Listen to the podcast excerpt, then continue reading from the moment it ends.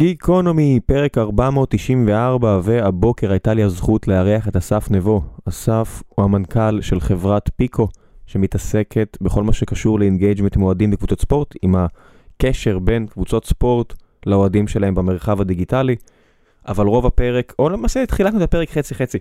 בחצי הראשון אה, דיברנו על משהו שקרה להם, שבו אה, משקיעים כבר חתמו על הסכמים ופשוט לא העבירו את הכסף, אז דיברנו על כל מיני עניינים שקשורים נטו ליזמות, והייתה שיחה אה, כנה ודי פתוחה, או מאוד מאוד פתוחה, אז אני מקווה שתפיקו מזה איזשהו ערך, ותראו קצת הבפנוך של איך זה נראה מבפנים. והחצי השני של הפרק עסק בספורט ואהדה לספורט, וכל מה שקשור לביזנס של ספורט וקבוצות ספורט בעולם.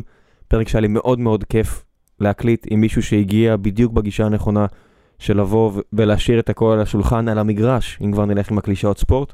לפני שנגיע לפרק עצמו, אני רוצה לספר לכם על נותני החסות שלנו, והפעם זו חברת טריגו.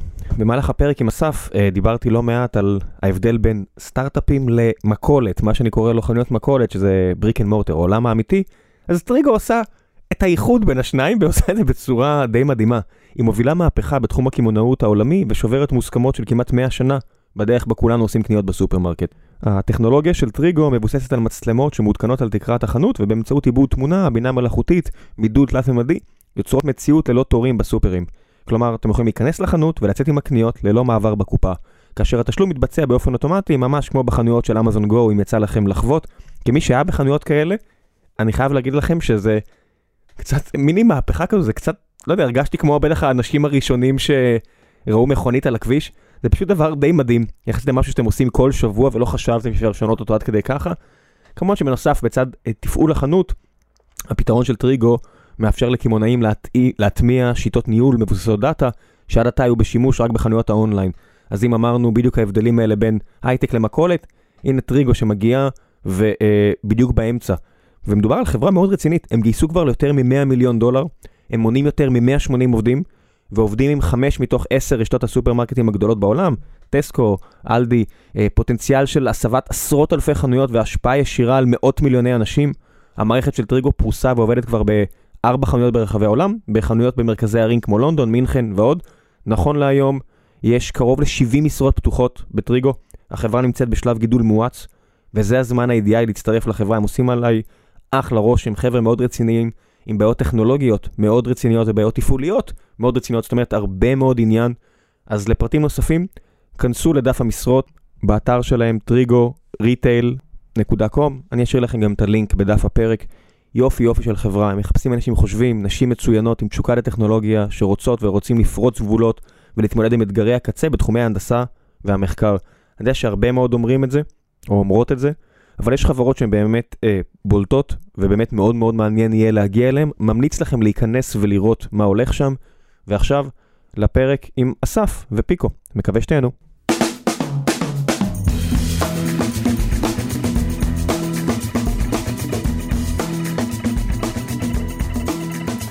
גיקונומי, פרק 494, והבוקר יש לי הזכות לארח את אסף נבו. אסף, מה העניינים? היי ראם, בוקר טוב. מה שלומך? בסדר גמור, אתה יודע, בדרך כלל אה, שומעים על משקיעים כשהם חוגגים סבבי אה, השקעות, לא כשהם אה, יוצאים בהודעה של האמת שלא יצא. כן, אה, מה? גם אנחנו כיזמים בדרך כלל אוהבים להשוויץ בסבבי השקעות ובהצלחות, ויש פה מקרה קצת שונה. מה קרה? אה, להשוויץ גם בו. מה קרה? גם בו. סיבוב גיוס גדול מאוד, שבאופן טבעי עבדנו עליו הרבה מאוד זמן. אה, שהגיע לקו הסיום, חתימות של משקיע מוביל, חתימות של אה, משקיעים אחרים בסיבוב, ובמעמד העברת הכסף מגיע משקיע מוביל ואומר, אה, תראו חבר'ה, אני צריך עוד טיפה זמן, יש לי איזה בעיה בכסף שאמור להגיע אליי, הוא כרגע אין טרנזיט, הוא מגיע ממקומות שצריך compliance בבנקים, בלה בלה בלה. כן. וכסף, וכסף אין. אז רגע, עצירה מתודית, מי שחושב שזה משהו מאוד uh, חריג, זה אפילו לא כזה חריג. אז נניח, אם אתה מדבר עם תאגידי על של עשרות או מאות מיליארדים, אז אתה אומר, טוב, they're good for it. יהיה בסדר, ועדיין זה יכול לקרות, זה קורה לפעמים שכסף מתעכב, כי מה לעשות שבמודל הזה של הון סיכון או תאגידים גדולים, הכסף לא יושב ומחכה, אלא מובטח להם על ידי, על, על ידי המשקיעים שלהם, על ידי ה-limited partners שלהם, אז בוא נגיד שכמה ימים, שבוע, מכובד, קורה. מה קורה בשבוע כן. השני? בוא נגיד שיש לי גם השגות על מה שאמרת עכשיו, אבל ניגע בזה אחר כך. כן. Uh, מה שקורה בשבוע השני והשלישי זה שבעצם כל הזמן אומרים לנו עוד שנייה, עוד שנייה, עוד שנייה. הנה זה בא, הנה זה בא, הנה זה בטרנזיט, הנה אישור מהבנק, הנה פה, הנה שם. ואנחנו לא מתקדמים. ואנחנו כבר במצב שמתחילים אה, להיות בלחץ, גם כי הושקע פה באמת אינסוף זמן, משאבים, כסף, זה... כל החברה נמצאת בסחרור, בטח בגיוסים גדולים. אמ, והגענו למצב ש... שאנחנו אומרים, אה, אוקיי, חלאס, או, ש... או שעכשיו עובר משהו ואנחנו רואים שיש פה באמת אה, רצינות, או שמתפוצצים. ולצערנו הלכנו להתפוצצות. בדרך כלל מה, טוב, אחוז, אחוזים די דומים, אבל מה היה החוזה במקרה הזה? זאת אומרת, מתי, מתי היה איזשהו סף שמאפשר לכם להגיד, we're done? בוא נגיד בערך חודש לפני שאמרנו את זה. זאת אומרת, נתנו עוד איזשהו buffer של אה, באמת אולי יש פה איזשהו בלגן, אולי בנקים. באמת נושא, צריך להדגיש את זה שנושא ה compliance בבנקים, האישורים של העברות כספים גדולות, זה עולם בפני עצמו, הוא ארוך, הוא לוקח זמן, זה לא פעם ראשונה שאנחנו חווים אותו. אה, ואמרנו, אוקיי, אולי זה בעצם באמת יושב תחת אותו bucket, ליתר ביטחון, אף אחד לא רוצה לזרוק לפח שנה של עבודה, ואף אחד לא רוצה לזרוק לפח כל כך הרבה כסף, שווה את, הריסק. אה, וראינו שכלום לא משתנה, ושאנחנו לא מצליחים לקבל תשובות קונקרטיות ורציניות. אה, ואז החלטנו, החלטנו לפוצץ. שלחתם להם הודעה של we're done. לא אנחנו, העורכי דין שלנו שלחו את ההודעה, אבל כן, שלחנו הודעה שאם לא, לא יעבור הכסף תוך כמה ימים, וזו הודעה שיוצאת ממשרד עורכי, ממשרד עורכי דין, סליחה, רשמי של החברה, היועצים המשפטיים של החברה, אז החברה מכריזה על העסקה הזאת כעסקה שהיא מה שנקרא בבריץ', בהפרה, ותפעל כדי, איך אומרים, בכל דין. איך נראה השיחות, השיחות שלך עם המשקיעים האחרים, עם הבורד בימים האלה?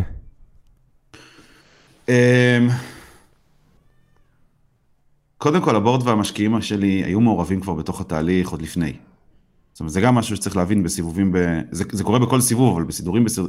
בסיבובים בסדרי גודל הגדולים יותר, העשרות מיליונים, אז יש באמת תהליך ארוך של אישורי בעלי מניות, ואישורי דירקטוריון, ושינוי תקנונים, יש המון, המון עבודת back office שקורית, זה לא רק בוא תיקח מלא כסף ותרוץ איתו ותעשה מסיבה לעובדים. וזה חשוב אולי להדגיש, כי הרבה פעמים מהצד זה נראה שזה הסיפור. יש המון עבודה משפטית, המון עבודה חשבונאית מאחורה. מלא אנשים צריכים לחתום. מה? מלא אנשים צריכים לחתום על דברים. המון המון חתימות. אין סוף, אין סוף חתימות. אם אתם אי פעם... דוקיוסיין זה החברה הטובה בעולם. אם אתם יזמים שמחפשים פתרון מעיק, שאתם מחפשים רעיון, העניין הזה של לאסוף חתימות מכל מי שצריך לחתום לפני סבב השקעה, או, לא, או כל החלטה מג'ורית אחרת, על הפנים. ממש. כן. זה קשוח מאוד. אז הם היו מעורבים, זה לא שזה נפל לגמרי. ברגע שאנחנו התחלנו להרגיש שמשהו לא זורם כמו שאנחנו רוצים, אז uh, כמובן, אנחנו במהות שלנו פועלים בשקיפות, אבל uh, כולם עודכנו וידעו, וגם עכשיו, אנחנו כבר uh, ארבעה חודשים, חמישה חודשים כמעט אחרי האירוע, ואנחנו עדיין מעדכנים באופן קבוע את המשקיעים שלנו ואת הבעלי המניות שלנו על מה קורה ואיך קורה. הגיבו מצוין האמת בהקשר האופרטיבי. זאת אומרת, אתה יודע, משקיעים, משקיעי הון סיכון, והיו יכולים בקלות להגיד, טוב חבר'ה, היה לה כיפאק, תודה, זה הון סיכון, זה קורה. ואנחנו כפאונדרים באנו ואמרנו, אנחנו לא, לא מוכנים ללכת, אנחנו נלחמים. בסדר, קרה, אנחנו רואים בסיפור הזה עוד איזשהו באמפ בתוך המסע הזה, אתה מכיר את זה בטח לפחות כמוני, כמה כן. באמפים יש? כן, אתה יודע, אני מכיר את זה כשזה נראה יותר טוב, אני מכיר את זה כשזה נראה פחות טוב, אתה יודע, אני, אני, אני מכיר את הקצוות, מה כן. שנקרא. בדיוק. אז אנחנו החלטנו שאנחנו נלחמים ולא הולכים הביתה. ובנקודה הזאת היה אפשר לקבל החלטה של או, ש... או שבאמת מפרקים את החברה, או שהולכים לחפש כסף או בודקים ענייני מכירה, לבדוק מה ההזדמנויות בחוץ. ובחרנו לא ללכת, והמשקיעים תמכו בזה. וזו אמירה שהיא מאוד משמחת, היא גם מאוד, שוב, קשה לפעמים להסביר את הבפנים, אבל היא מאוד לא סטנדרטית, שחברה פתאום נקלעת לאיזושהי מערבולת כזאת, ו- וכולם מחליטים שהיא בנתה ביזנס מספיק טוב בשביל ששווה להציל אותה. ולא להרוג אותה תחת סיפורי המחיקת מחיקת השקעות שיש למשקיעים.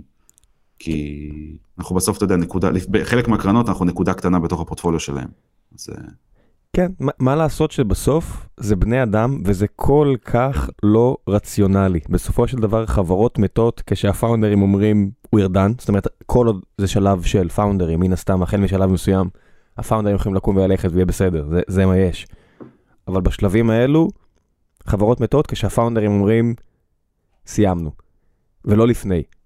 ואתה יודע, יש כל כך הרבה סיפורים מפייס.קום של אה, שותפי פה היקר, המנכ"ל גיל הירש, שבמשך הרבה מאוד זמן היו על הקרשים, ופשוט אמרו, לא מוותרים. וזה נגמר, נגמר ב, אתה יודע, מכירה מאוד יפה לפייסבוק, וממש שינוי של החברה ההיא, עם כל מיני דברים מבפנים, אבל יש הרבה מאוד סיפורים אחרים, שאתה נלחם, נלחם, נלחם, ומבין שאתה לא תקום מהקרשים, זה באמת החלטה סופר קשה. אני זוכר את זה מה... ש... כן. מה אתה אומר? לא, באתי להגיד, אני חושב שזה המון תלות אופי. זאת אומרת, בתוך הנקודת זמן הזאתי, גם כשאני מסתכל על זה ברטרו פרספקטיבה, יש מעט מאוד אה, כאילו רציונל קר. יש אינסטינקטים, ולכל יזם יש את האינסטינקטים שלו. ו- והאינסטינקט שלי והאינסטינקט של שותפים שלי, הם להילח, הוא להילחם, הוא לא, הוא לא לברוח. וכנראה שזה מה, שה, מה שנקרא רזיליאנס, זה מה שהחזיק אותנו עד היום. אז גם פה נכנס היצר ההישרדותי הבסיסי שלך, של האם אתה walk away כשיש איזשהו בלאגן מאוד גדול, או שאתה מנסה רגע לסדר אותו ולבוא עם פתרונות מהמותן. כן. אנחנו בלי... טובים בשטיפת פתרונות.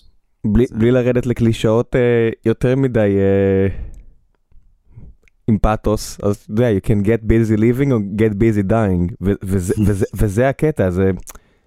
אני, אני אוהב לקחת דוגמאות מההיסטוריה, וזה יישמע מצחיק, אבל התנהגויות אנושיות של להחליט, אוקיי, אז אני לא מוותר, למרות שאני אמור לוותר, זה, זה משהו שאתה יכול לראות בכל כך הרבה מקומות בהיסטוריה, בגופים טיפה יותר גדולים, אתה יודע, היה, איזושהי נקודה בחיי הרפובליקה הרומית, או לפני שזה נהיה האימפריה הרומית, שהם נלחמו נגד קרתגו, במשך 20 שנה, והם חוטפים בראש, חוטפים בראש, חוטפים בראש, ואז שם איזושהי נקודה, הקונסולים מתים, והם אמורים להיכנע. לפי החוקים של העולם הישן, זה השלב שאתה אמור להיכנע ולהעביר את המפתח העיר לצד שניצח, והם פשוט העבירו החלטה של ואם לא, ואם נגיד שאנחנו לא, לא, לא נכנעים בשלב הזה, ויש yeah. כן. סיפורים כאלה, שזה מצחיק שאתה עושה את החיבור הזה בין סטארט-אפ יחסית קטן ו- ואחת הישויות המדיניות החשובות בהיסטוריה, אבל בסוף ההחלטה הזו לא לוותר, היא, היא, לא, היא לא משהו שלא היה, חוץ מהעובדה שבשני המקרים יש אנשים סביבך. איך אתה מחזיק את האנשים סביבך בסיטואציה הזו, כי זה לא רק אתה. Um, אני חושב שזה גם אפרופו קלישאות, כן? שקיפות, אני חושב שזה עניין חשוב, תמיד אוהבים לדבר על זה. Um, זה תמיד נשמע קצת קלישאתי שכולם כל הזמן אוהבים להגיד כמה הם שקופים, כי המציאות היא בדרך כלל אנשים לא באמת שקופים כל הזמן, אבל היה לנו חשוב גם מול המשקיעים שלנו וגם מול העולם עצמו uh, להיות שקופים ולהסביר את הסיטואציה. Um, זה מאוד לא פשוט, מנטלית, לעמוד מול העובדים ש, שגם הם חיכו לסגירה של סבב גיוס. והרבה דברים, סבב גיוס מביא איתו המון דברים, כבר התחלנו לגייס הרבה כוח אדם, כבר גדלנו, כבר היינו בשיחות של מה קורה שנייה אחרי, שזה חשוב. חלק מהדברים כבר עשינו, היינו בצמיחה כל כך גדולה שהיה צריך כבר מהתקציבים הקודמים שלנו להתחיל להשקיע ולהמשיך ל- לתמוך בצמיחה. ובאנו אליהם פתאום ואומרים להם, תראו, הגיוס הזה שהבטחנו, של הרבה כסף, שפה יעשה את כולנו, ייקח את החברה לנקסט לבל שלה, באמת להשקיע בצמיחה, לא הולך לקרות. זה לא פשוט, לא פשוט לעמוד להגיד את זה. אני אומר לך כמנכ"ל ש... שאמר את זה, זה מנטלית לא סיטואציה נעימה. Having said that, uh, העובדים שלנו מדהימים, ואנחנו גם חברה חיפאית במקור, אז, אז הכל אצלנו הוא מאוד ביתי כזה ו... ומקומי, נקרא לזה. ועם זה שהם חטפו מכה לא נעימה בתחושה, והם היו מאוד שותפים לתסכולים שלנו ולתחושות ולהכל, הם, אה, הם איתנו והם עברו איתנו את החודשים הקשים, ואנחנו אחרי זה.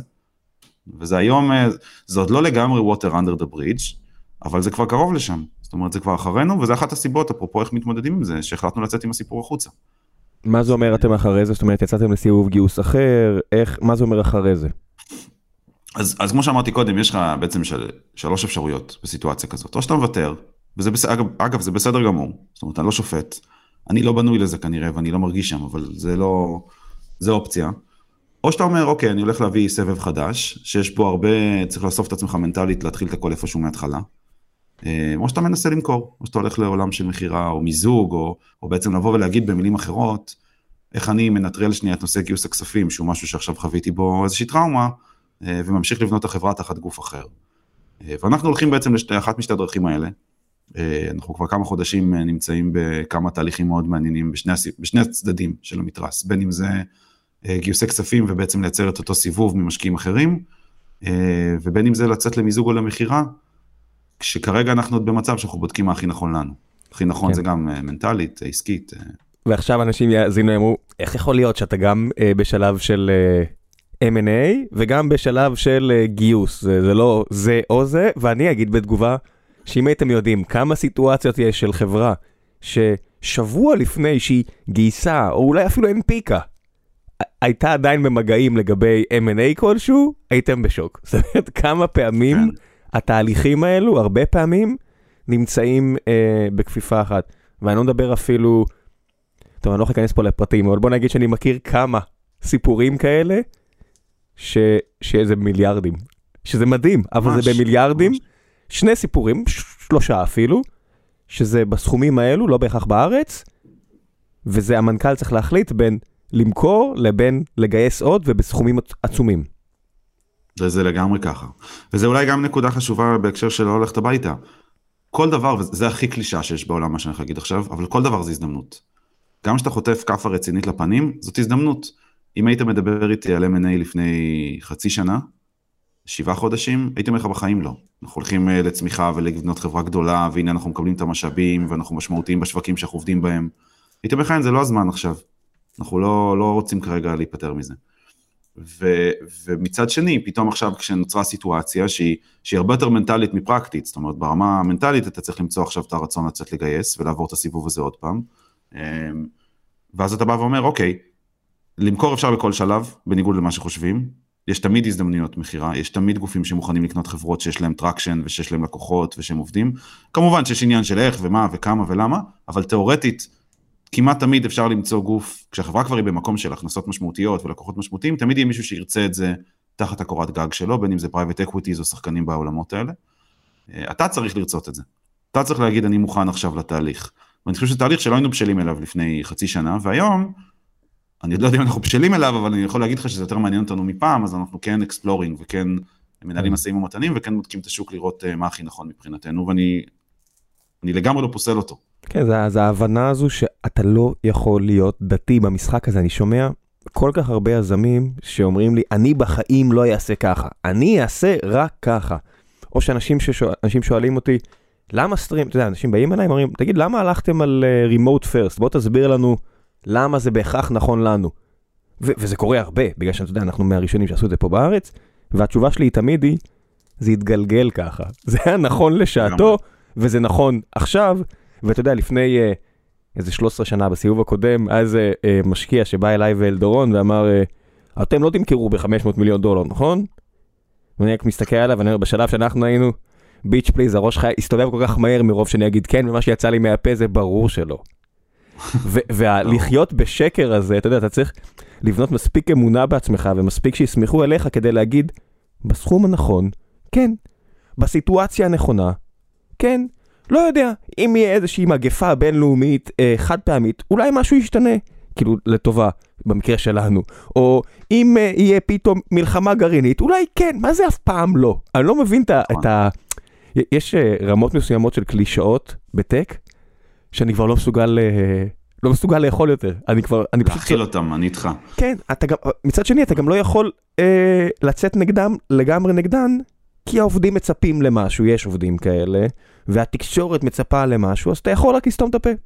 אתה יכול רק להיות בשקט כשהקלישאות אה, נורות משני צדדיך, ואם זה רף מסוים של בולשיט מעל, אז אני פשוט יקום ויגיד, די, בחילה, מה זה השטויות האלה, על מה אתם מדברים? זה לגמרי ככה. אני חושב שהכל סיפורים. זאת אומרת, אה, סיפורים במובן של storytelling. כן. והכל עניין של storytelling בנקודה הספציפית, והסיפורים משתנים לפי הנקודות הספציפיות ולפי ה... כמו שאתה אומר, בסיפור של חברה, אנחנו כמוכם, קורונה עשתה לנו מאוד טוב מבחינה עסקית, מאוד לא טוב בבחינות אישיות אולי, אבל עסקית, זה עשה אקסלרציה מאוד גדולה ל business. והנה, זה עוד דוגמה לסיטואציה רעה מאוד, שנתנה הזדמנות גדולה מאוד.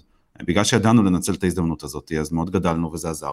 ובאותה נקודת זמן, דברים שהיינו מוכנים לעשות במהלך הקורונה כדי להביא לקוחות ולתפוס נתח שוק משמעותי, לא בטוח שהייתי מוכן לעשות אותם בעולם שהוא בלי קורונה, אז הכל עניין של storytelling ופוזיציה באותו, באותה נקודה.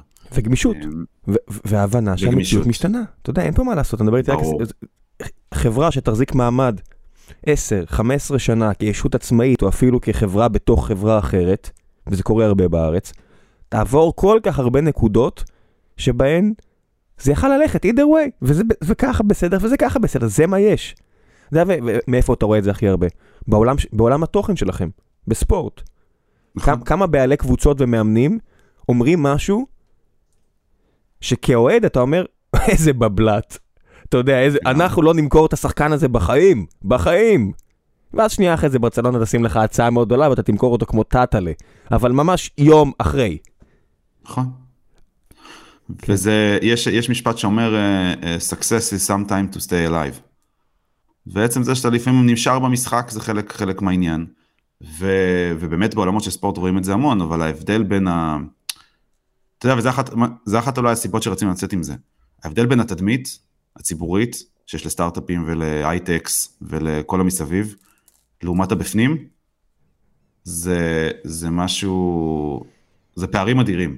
זה על גבול ה- לפעמים הנדסת תודעה בסיטואציות מסוימות. מה זה על גבול? ואז- זה הנדסת תודעה פר אקסלנס, יש לך אנשים שמעסיקים אנשי PR במשרה מלאה רק כדי להנדס תודעה. מקובל, אני איתך. והיה לנו מאוד חשוב להראות את הצד השני, כי אנחנו, אנחנו מכירים המון יזמים צעירים מאיתנו, אה, אנחנו מעורבים הרבה פעמים בתוכניות והרצאות ודברים כאלה כדי לעודד יזמות ולעודד את זה, כי אנחנו מאמינים בזה כערך. ואתה רואה שלפעמים אותה הנדסת תודעה, היא קצת מטמטמת את, את הצורה שבה אנשים חושבים.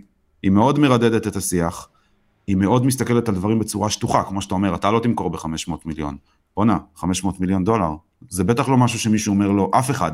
כמה עשיר שאתה לא תהיה, אף אחד לא אומר לזה כן או לא ב, בשנייה וחצי. כן, תבין את הסיטואציה, מישהו- שהיום, אני, לא רק שאני אגיד לא, זה אפילו לא יכול לעלות על, על, על השולחן בגלל הסיטואציה שבה נוצר, בגלל נכון. ה- ה- האבלואציה של החברה, בגלל הסיטואציה שלה. ברור. זה בדיוק הנקודה. זה לא אני, זה הסיטואציה. לא שמישהו שואל אותי כבר בשלב הזה של שאיפה שהחברה נמצאת, אבל אפילו אם תשאל אותי לדעתי, זה בסדר, זה עניין של סיטואציה. ומצד שני, הכל יכול להתרסק, ופתאום 5 מיליון דולר עוד שנה ייראה כמו וואו, איזה, איזה, איזה חלום. נכון. כן, זה מה יש.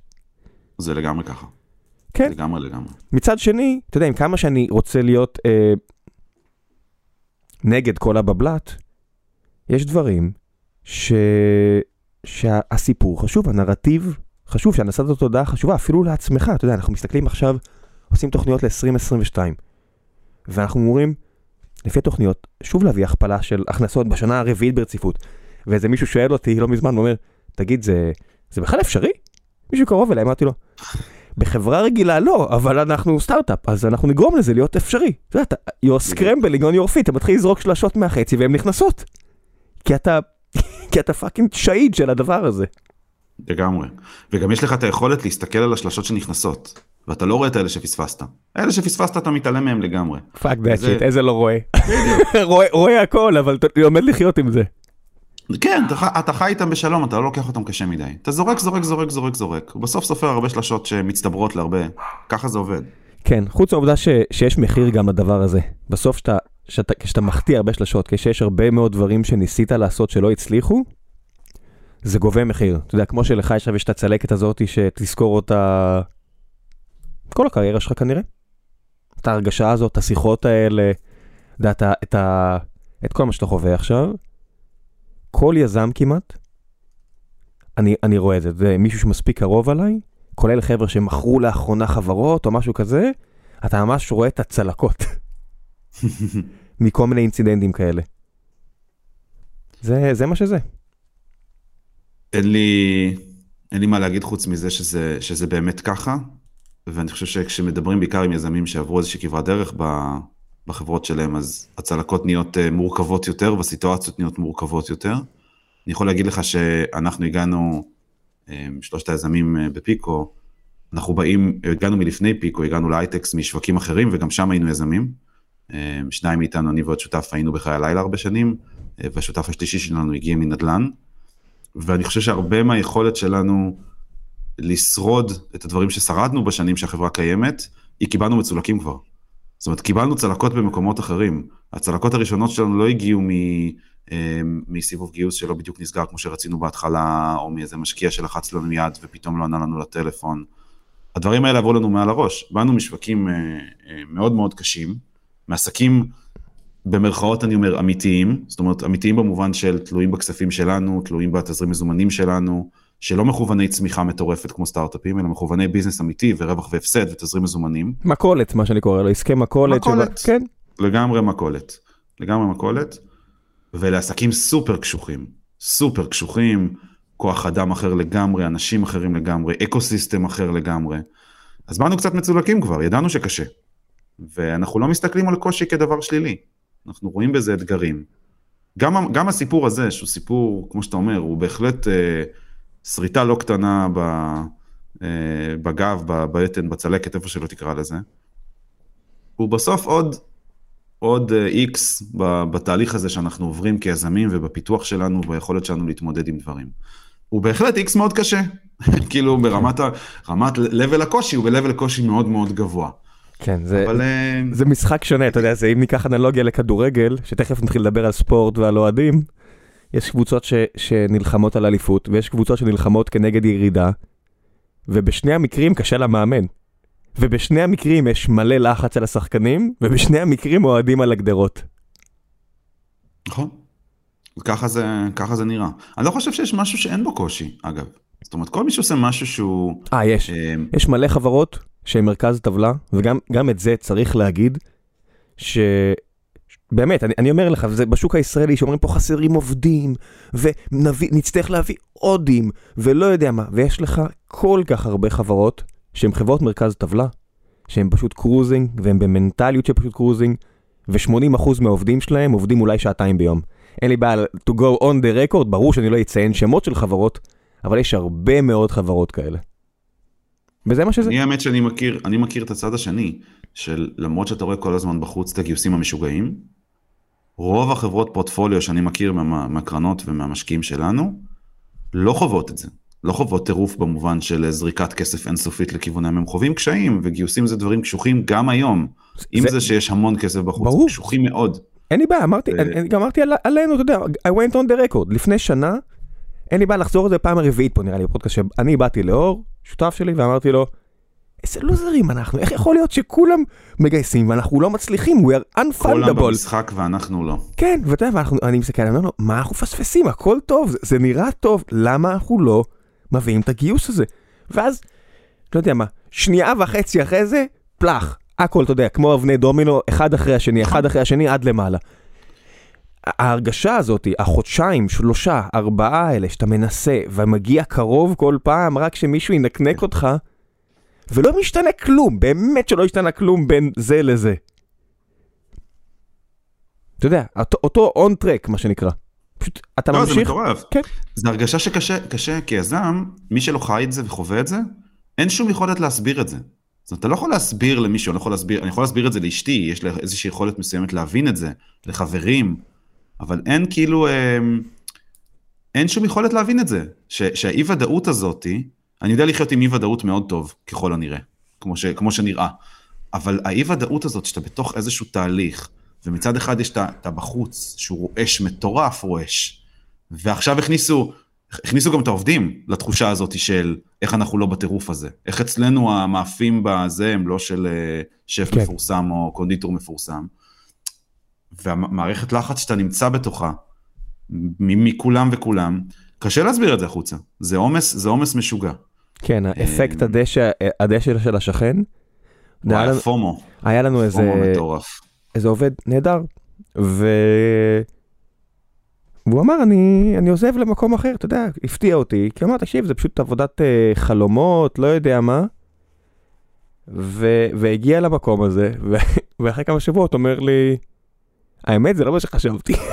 אני בקשר טוב עם רוב העובדים שלי שיעזו, כי, והוא עבר משם ועכשיו הוא במקום מדהים, הכל טוב, אבל, אה, ובאמת אנחנו עדיין בקשר מעולה, אנחנו עדיין אפילו באותו קבוצת פנטזי, והכל פנטסטי, אבל ההרגשה הזו שרק אתה, רק אצלך יש את הקשיים האלה, כאילו יש לי איזה, איזה, איזה, איזה, איזה מישהו ש... אחד העובדים הראשונים שלנו שתמיד בא אליי ואומר לי, תגיד, אנחנו החברה הכי משוגעת בעולם? כאילו הדבר הזה, זה, זה אצל כולם ככה? אומר לו, זה אחרת. אני בטוח שזה, הייתי רק לא יודע, בחמש, שש חברות, אבל אני בטוח שזה משוגע, אבל אחרת. כן, DNA שונה. כן, וזה, אני, אני מאוד אוהב את ההגבלות האלה לספורט, כי אני, אני רואה את, ה, את החבר'ה שמגיעים, אה, אנחנו מקליטים את הפודקאסטים בדרך כלל במשרד, לא, לא שאני פה עם הטרנינג של הפועל באר שבע מולך, ו, ודסקל יכול, אה, אתה יודע, נגיד אתמול אני עובד, ונכנס אה, גל אלברמן, שאותו אני מניח שאתה מכיר מעירך ומתפקידו הנוכחי והקודם, ואנחנו קצת מדברים.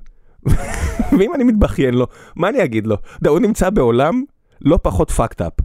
באמת, שאתה, שאתה מדבר עם כדורגלנים, או חבר'ה שהם, אתה יודע, כל החבר'ה האלה שמגיעים לדסקל, או, או כאלה, ואני רואה אותם במשרד, כן, זה מאוד דומה. ואז אני מדבר עם, עם uh, חבר טוב שלי ש, שיש לו את מאפיית מרטין בבאר שבע, קונדיטוריה, פנטסטית. והוא אוכל חרא עם כפית מדלי בלי הפסקה.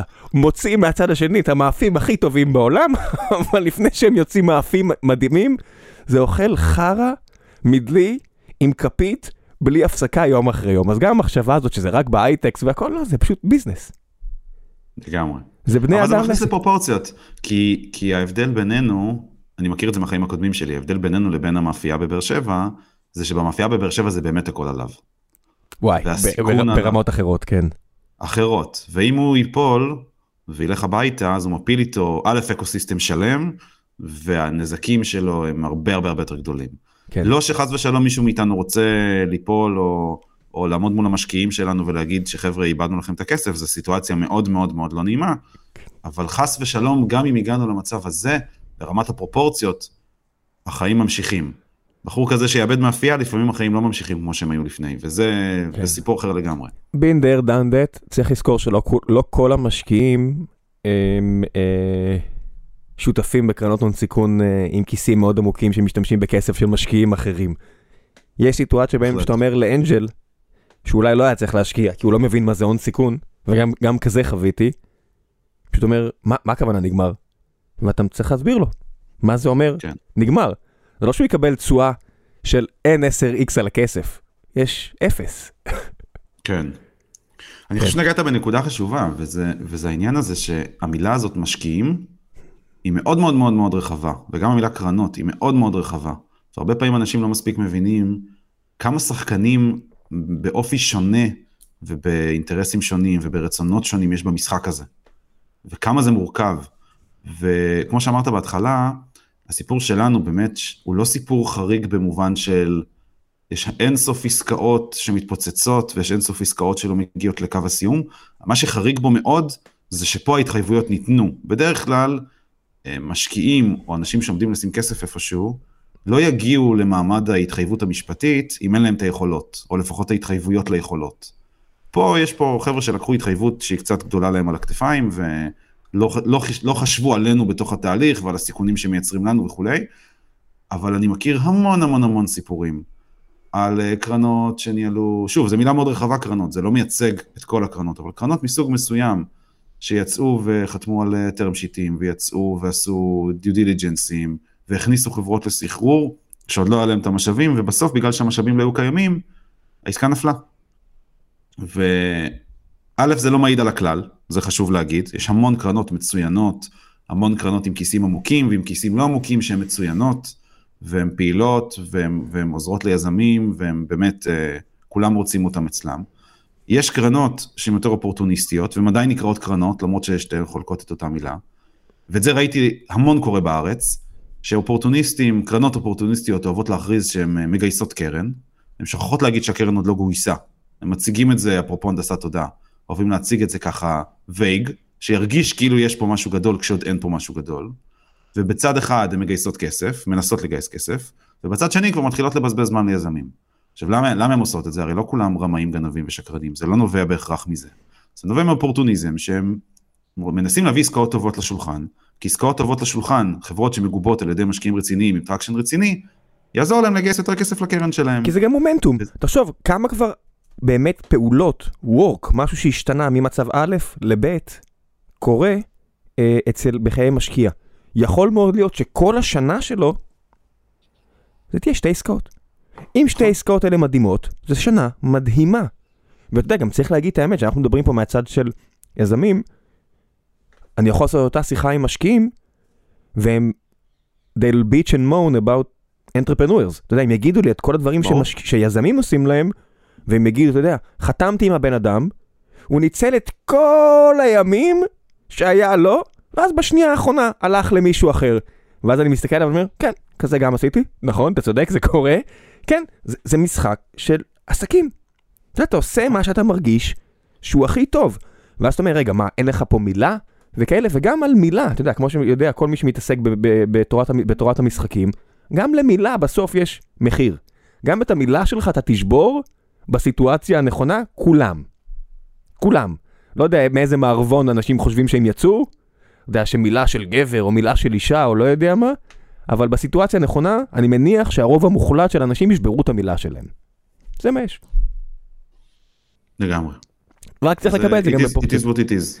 כן, זה, הדגל של אה, תעשיית ההייטק לא צריך להיות קאפקייק או, או אפי אאואר, אלא משפט it is what it is. כן, לגמרי. זה... כן. אין מה לעשות, כאילו, מה, שאת- מה שאתה אומר, כמו שאתה אומר, אנשים לא ירצו להגיד את זה אולי בגלוי. אף אחד לא רוצה להגיד על עצמו שהוא שבר מילה, כמו, ש, כמו שאנחנו, אף אחד לא רוצה לבוא ולהגיד שהוא איבד הרבה כסף עכשיו.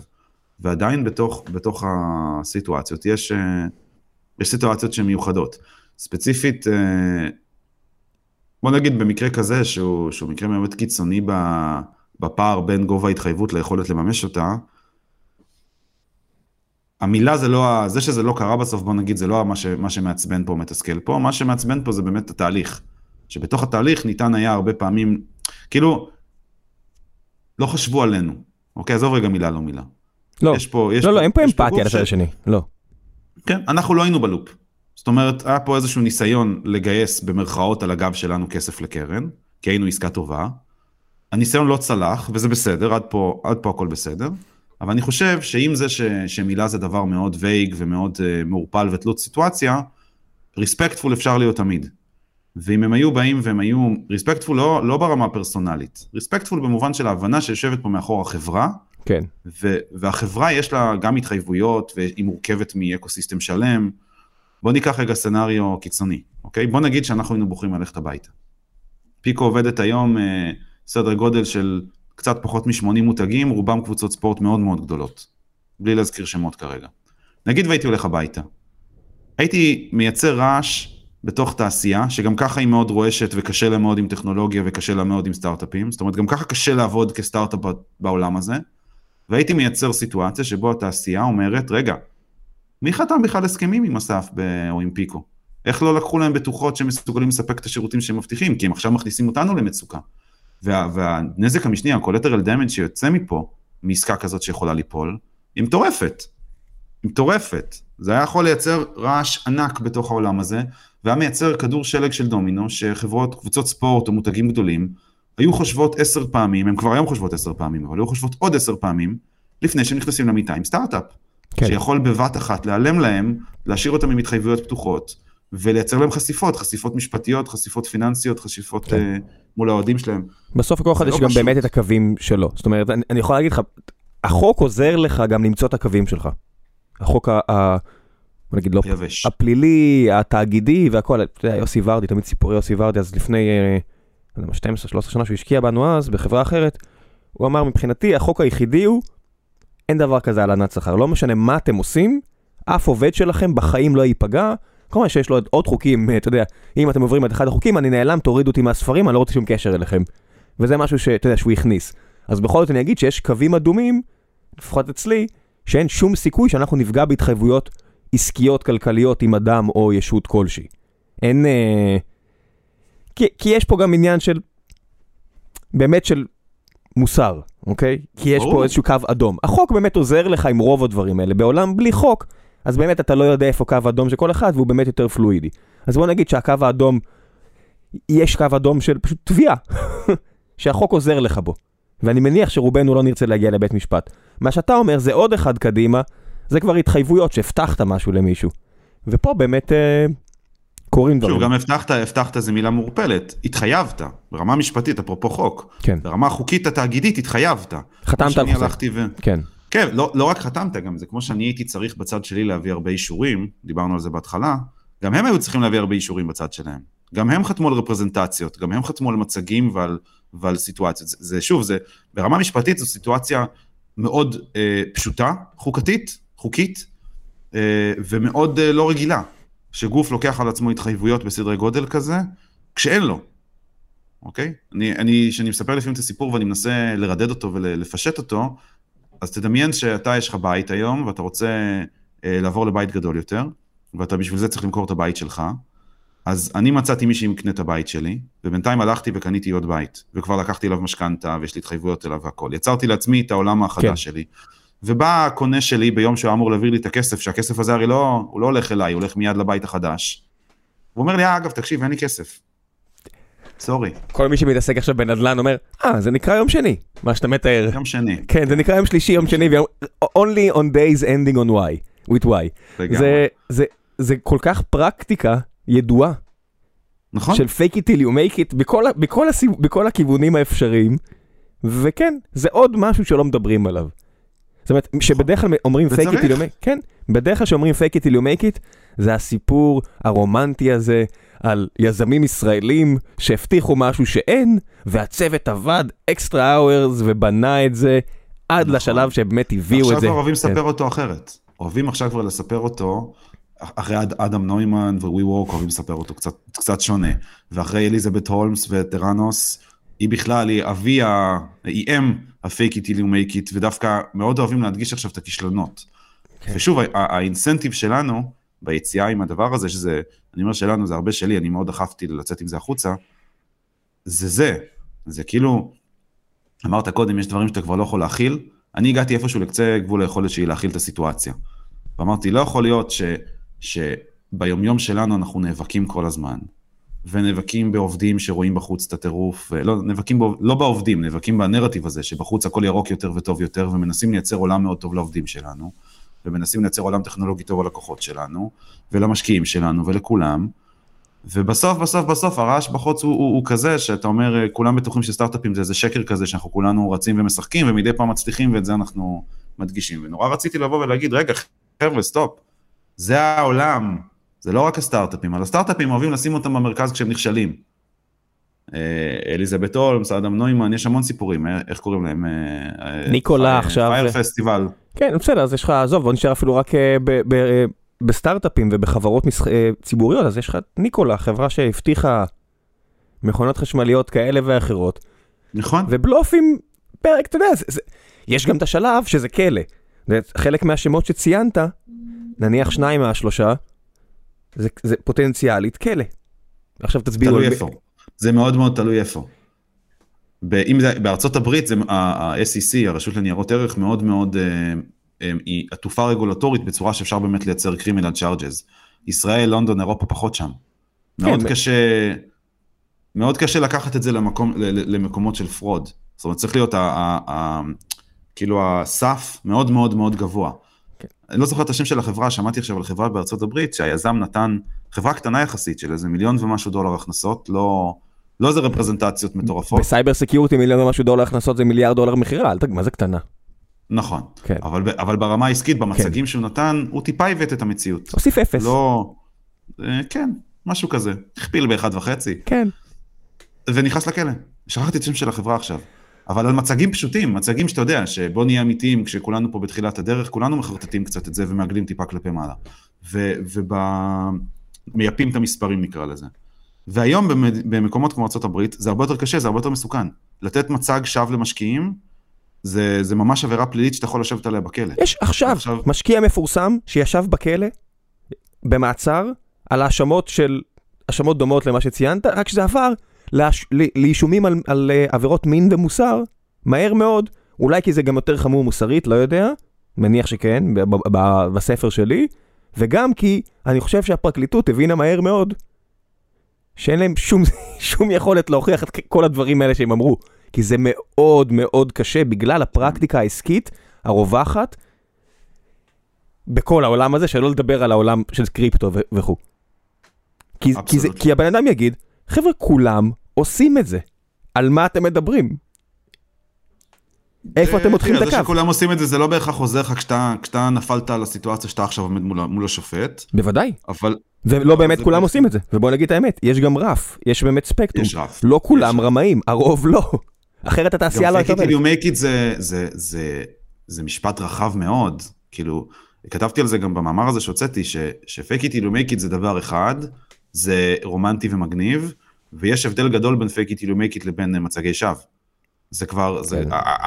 הרף הוא רף מאוד ברור, איפה המקום שאתה רגע עוצר ואומר, אוקיי, פה אני טיפה מגזים ב storytelling שלי, ואני צריך שנייה לחזור לקרקע וגם, וגם לתת את המציאות. כן, ה- הרף שלי לשקרים הולך ויורד. זאת אומרת, עשיתי איזה... עשיתי איזה due diligence, הזמינו אותי לעשות due diligence, זה קורה מדי פעם לאיזה חברה, ובדרך כלל אני מנסה להיות מאוד respectful. ולא יודע, אני, אולי בגלל זה כבר לא מזמינים אותי פחות, אבל הבחור אמר, כן, עבדתי עם uh, ככה וככה ב, בארגון הזה. ופתאום נדלקתי, לא יודע למה. עלה לי, ה... עלה לי הגן הבאר שבעי, אמרתי לו, כן, אני מכיר את הבן אדם הזה, בוא, בוא, מה אמרת לו בדיוק, אני אבדוק איתו עכשיו. וכל הפגישה... כן, כן, ואז קלטת פשוט שזה... כאילו, הוא אמר שם איקס שקרים, שפשוט לא יכלתי יותר. אמרתי, טוב, כן. תביא, אני, אני, אני אתקשר אליו עכשיו, מה אמרת לו? בוא, אם אתה, אם אתה מתחיל לדבר, אז בוא, בוא נגיע לשם. אתה יודע, והוא הביא לי את המבט הזה של, אחי, אבל אנחנו ביחד באותה סירה. לא. יש גבול גם לכמה אני יכול אה, להיות ליד שקרים בלי שזה... זאת אומרת, fake it make it, אתה יכול גם לעשות קדימה, לא אחורה. כשאתה משקר אחורה זה כבר שקר. זה לא... לא. אני חושב שזה גם מנטליות לא בריאה, זאת אומרת, זה לא... שוב, זה מהדברים שקשה להסביר למי שלא בפנים. fake it make it זה לא אג'נדה, אוקיי? זה לא... זה לא דרך חיים, אתה לא יכול לבנות חברה על זה. אין חברות שנבנו על fake it you make it באמת. חברות נבנות על עבודה מאוד מאוד קשה, סיזיפית, אובססיבית, על, על לפתור בעיות. כן, יש סיטואציות שאתה יושב לפעמים לקוח, ולקוח רוצה משהו שעוד אין לך עד הסוף, ואתה אומר לו, כן, זה Q2 ברודמפ שלנו, אנחנו אוטוטו עושים את זה, כי אתה בראש יודע שאפשר לעשות את זה, וזה, וזה בדרך, והכל יהיה בסדר. זה בעיניי סביר, בוא נגיד, זה גם הרי, זה גם לפעמים שקר, אבל זה שקר שהוא סביר, בהינתן זה שאתה באמת מסוגל בסוף לעשות. וגם כשהלקוח כבר בא והוא חותם, אז הוא מגן על עצמו, והוא יודע שאם אתה לא תיתן את מה ואם לא, אז יש לו הוא. יפטר אותך, הכל טוב. אל תשכחו שגם. המשקיעים נמצאים בבורד, אם אנחנו לא נגיע להכנסות שאנחנו אמורים להגיע, אולי יפטרו אותי, הכל בסדר, זה חלק מהעניין, כי, הבאתי את... זה היה התוכנית שלי, באתי, אתה רואה את זה בכל מקום, אמרת, אני הולך לקחת אליפות, לא לקחת אליפות, אתה תלך הביתה, זה בסדר. אבל אני לא קורא לזה, ללבוא ולעשות projection של, של מספרים, אה, בוא נגיד לכוון גבוה, זה בעיניי לא fake it till you make it. כן. ה-fake it till you make it הוא בדרך. ומה אתה עושה, אם, אם בשביל שאתה תגיע למספרים הבאמת גבוהים, אתה צריך עכשיו לצאת ולייצר שקר מוחלט, בוא נגיד ייצרת עכשיו פיצ'ר חדש שהוא מאוד אה, אה, לכאורה נדרש, ויצרת רעש, ולקחת מקדמות כספים מכל הלקוחות שלך כדי להגיע לשם, ואין לך שום יכולת להגיע אליו, זה, זה בעיניי ב, בטווח העליון של הדברים שאסור לעשות. כן. זה אחת הסיבות אם- שאני אם כל כך אוהב כיוונת לעבוד. גבוה ולא הצלחת להגיע, סיפור אחר. זה אחת הסיבות שאני כן. כל כך אוהב לעבוד עם גיל. יש לו איזה טכניקה כזו שהוא אומר, אוקיי, אמרת ככה יקרה ב... בגלל זה גם אסור יותר מדי אצלנו לדבר יותר מדי רחוק, אבל אמרת שיקרה ככה עוד שנה, אוקיי, תשרטט עכשיו את הגרף עד לנקודה שאנחנו נמצאים בה היום. ושים לי את המיילסטונים. תראה לי את הגבולות ברבור שלך, תראה לי מה קורה עוד שבועיים, תראה לי מה קורה עוד חודש, תראה לי מה קורה עוד חודשיים, ואז בוא נראה כמה מהר אתה מרים את הדגל הזה שאתה לא הולך להגיע לשם. יש לו, כמנכ"ל, יש לו סף סיבולת כל כך נמוך לבבלת. כן. הוא נראה כזה בן אדם נחמד, אבל אתה יודע, הוא כזה חד לפעמים מהבחינה הזו של צייר את הקו. אני רוצה שתצייר את הקו ותגיד לי איפה תהיה בכל אה, שלב עם ההבטחות הפנימיות הגדולות האלה. ואני מת על הפרקטיקה הזו. אתה רק צריך להיות פעם אחת ליד אנשים שבאמת מתנהגים ככה כדי להבין כמה האלטרנטיבה לא באמת מחזיקה מים. לא, לא לאורך זמן. טוב, בוא נדבר קצת על, על פיקו. איך הגעתם ל... ל... ל... מה אתם עושים בכלל? למי שלא מכיר. אה, זהו, אז פיקו עובדת בעיקר בעולמות הספורט והאינטרטיימנט, שזה ספורט, טלוויזיה, מוזיקה, אה, בעולמות המותגים, בעיקר מותגים שהם לא direct to consumer, מה שנקרא עולם ה-CPG, ה-consumer package goods, אה, חברות בירה גדולות, חברות אלכוהול גדולות, שהן לא מוכרות ישירות ללקוח, וגם בעולמות שלכם קצת, e-sport, influencers וכאלה. כשהמכנה המשותף של כל השווקים האלה, זה שיש בהם מצד אחד המון המון המון engagement, מצד שני, engagement למי שלא מכיר זה מעורבות דיגיטלית בלעז, והכוונה היא שכשקבוצת ספורט עכשיו מעלה פוסט בפייסבוק, היא יכולה לקבל מיליון לייקים, אבל בעולמות האלה הם לא משתמשים ב engagement בשביל לעשות איזשהו conversion סופי, איזושהי המרה סופית. הם לא מעלים עכשיו פוסטים כי הם רוצים שתקנו יותר כרטיסים בהכרח. אה, לעומת העולמות ה retailer וה e-commerce שבאמת המטרה שם היא להוביל קנייה. פה אין מטרת קנייה, יש פה engagement לצורכי brand אה, awareness, לצורכי באמת חוויית אה, אוהד או חוויית אודיאנס uh, בסוף. ומצד שני, אין להם בכלל דאטה על מי עושה את ה engagement.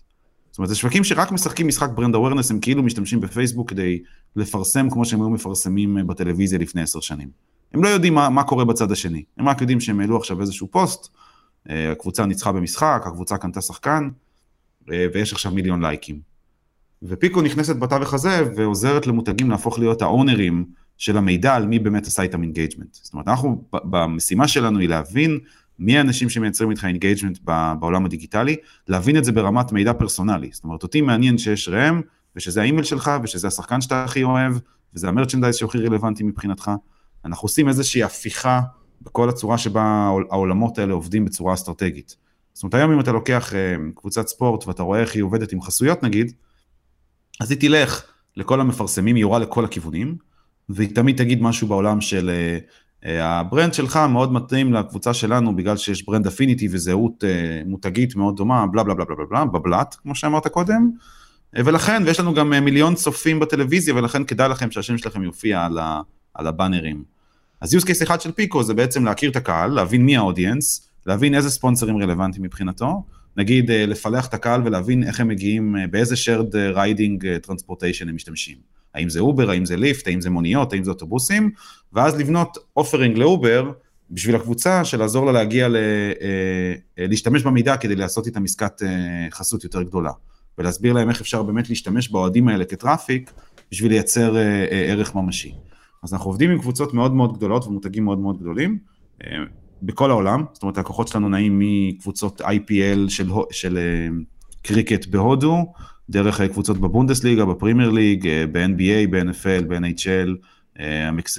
הפדרציה המקסיקנית, זאת אומרת ממש רוחבית כל העולם, כשהמיקוד כשה... שלנו הוא תמיד על ארגונים שיש בהם הרבה מאוד engagement, ואנחנו עוזרים להם להביא מידע על מי מייצר את ה engagement, להכניס אותו למערכות CRM שלהם, לחבר את הנקודות, לדעת איך לעשות שיווק להם, להפוך אותם לדיגיטליים, זאת אומרת זה digital transformation במונח הכי בסיסי שלו, כשקרה בכל שאר התעשיות לפני 5-10 שנים, פה הוא עוד לא קרה, ואנחנו מובילים, מובילים אותם לשם.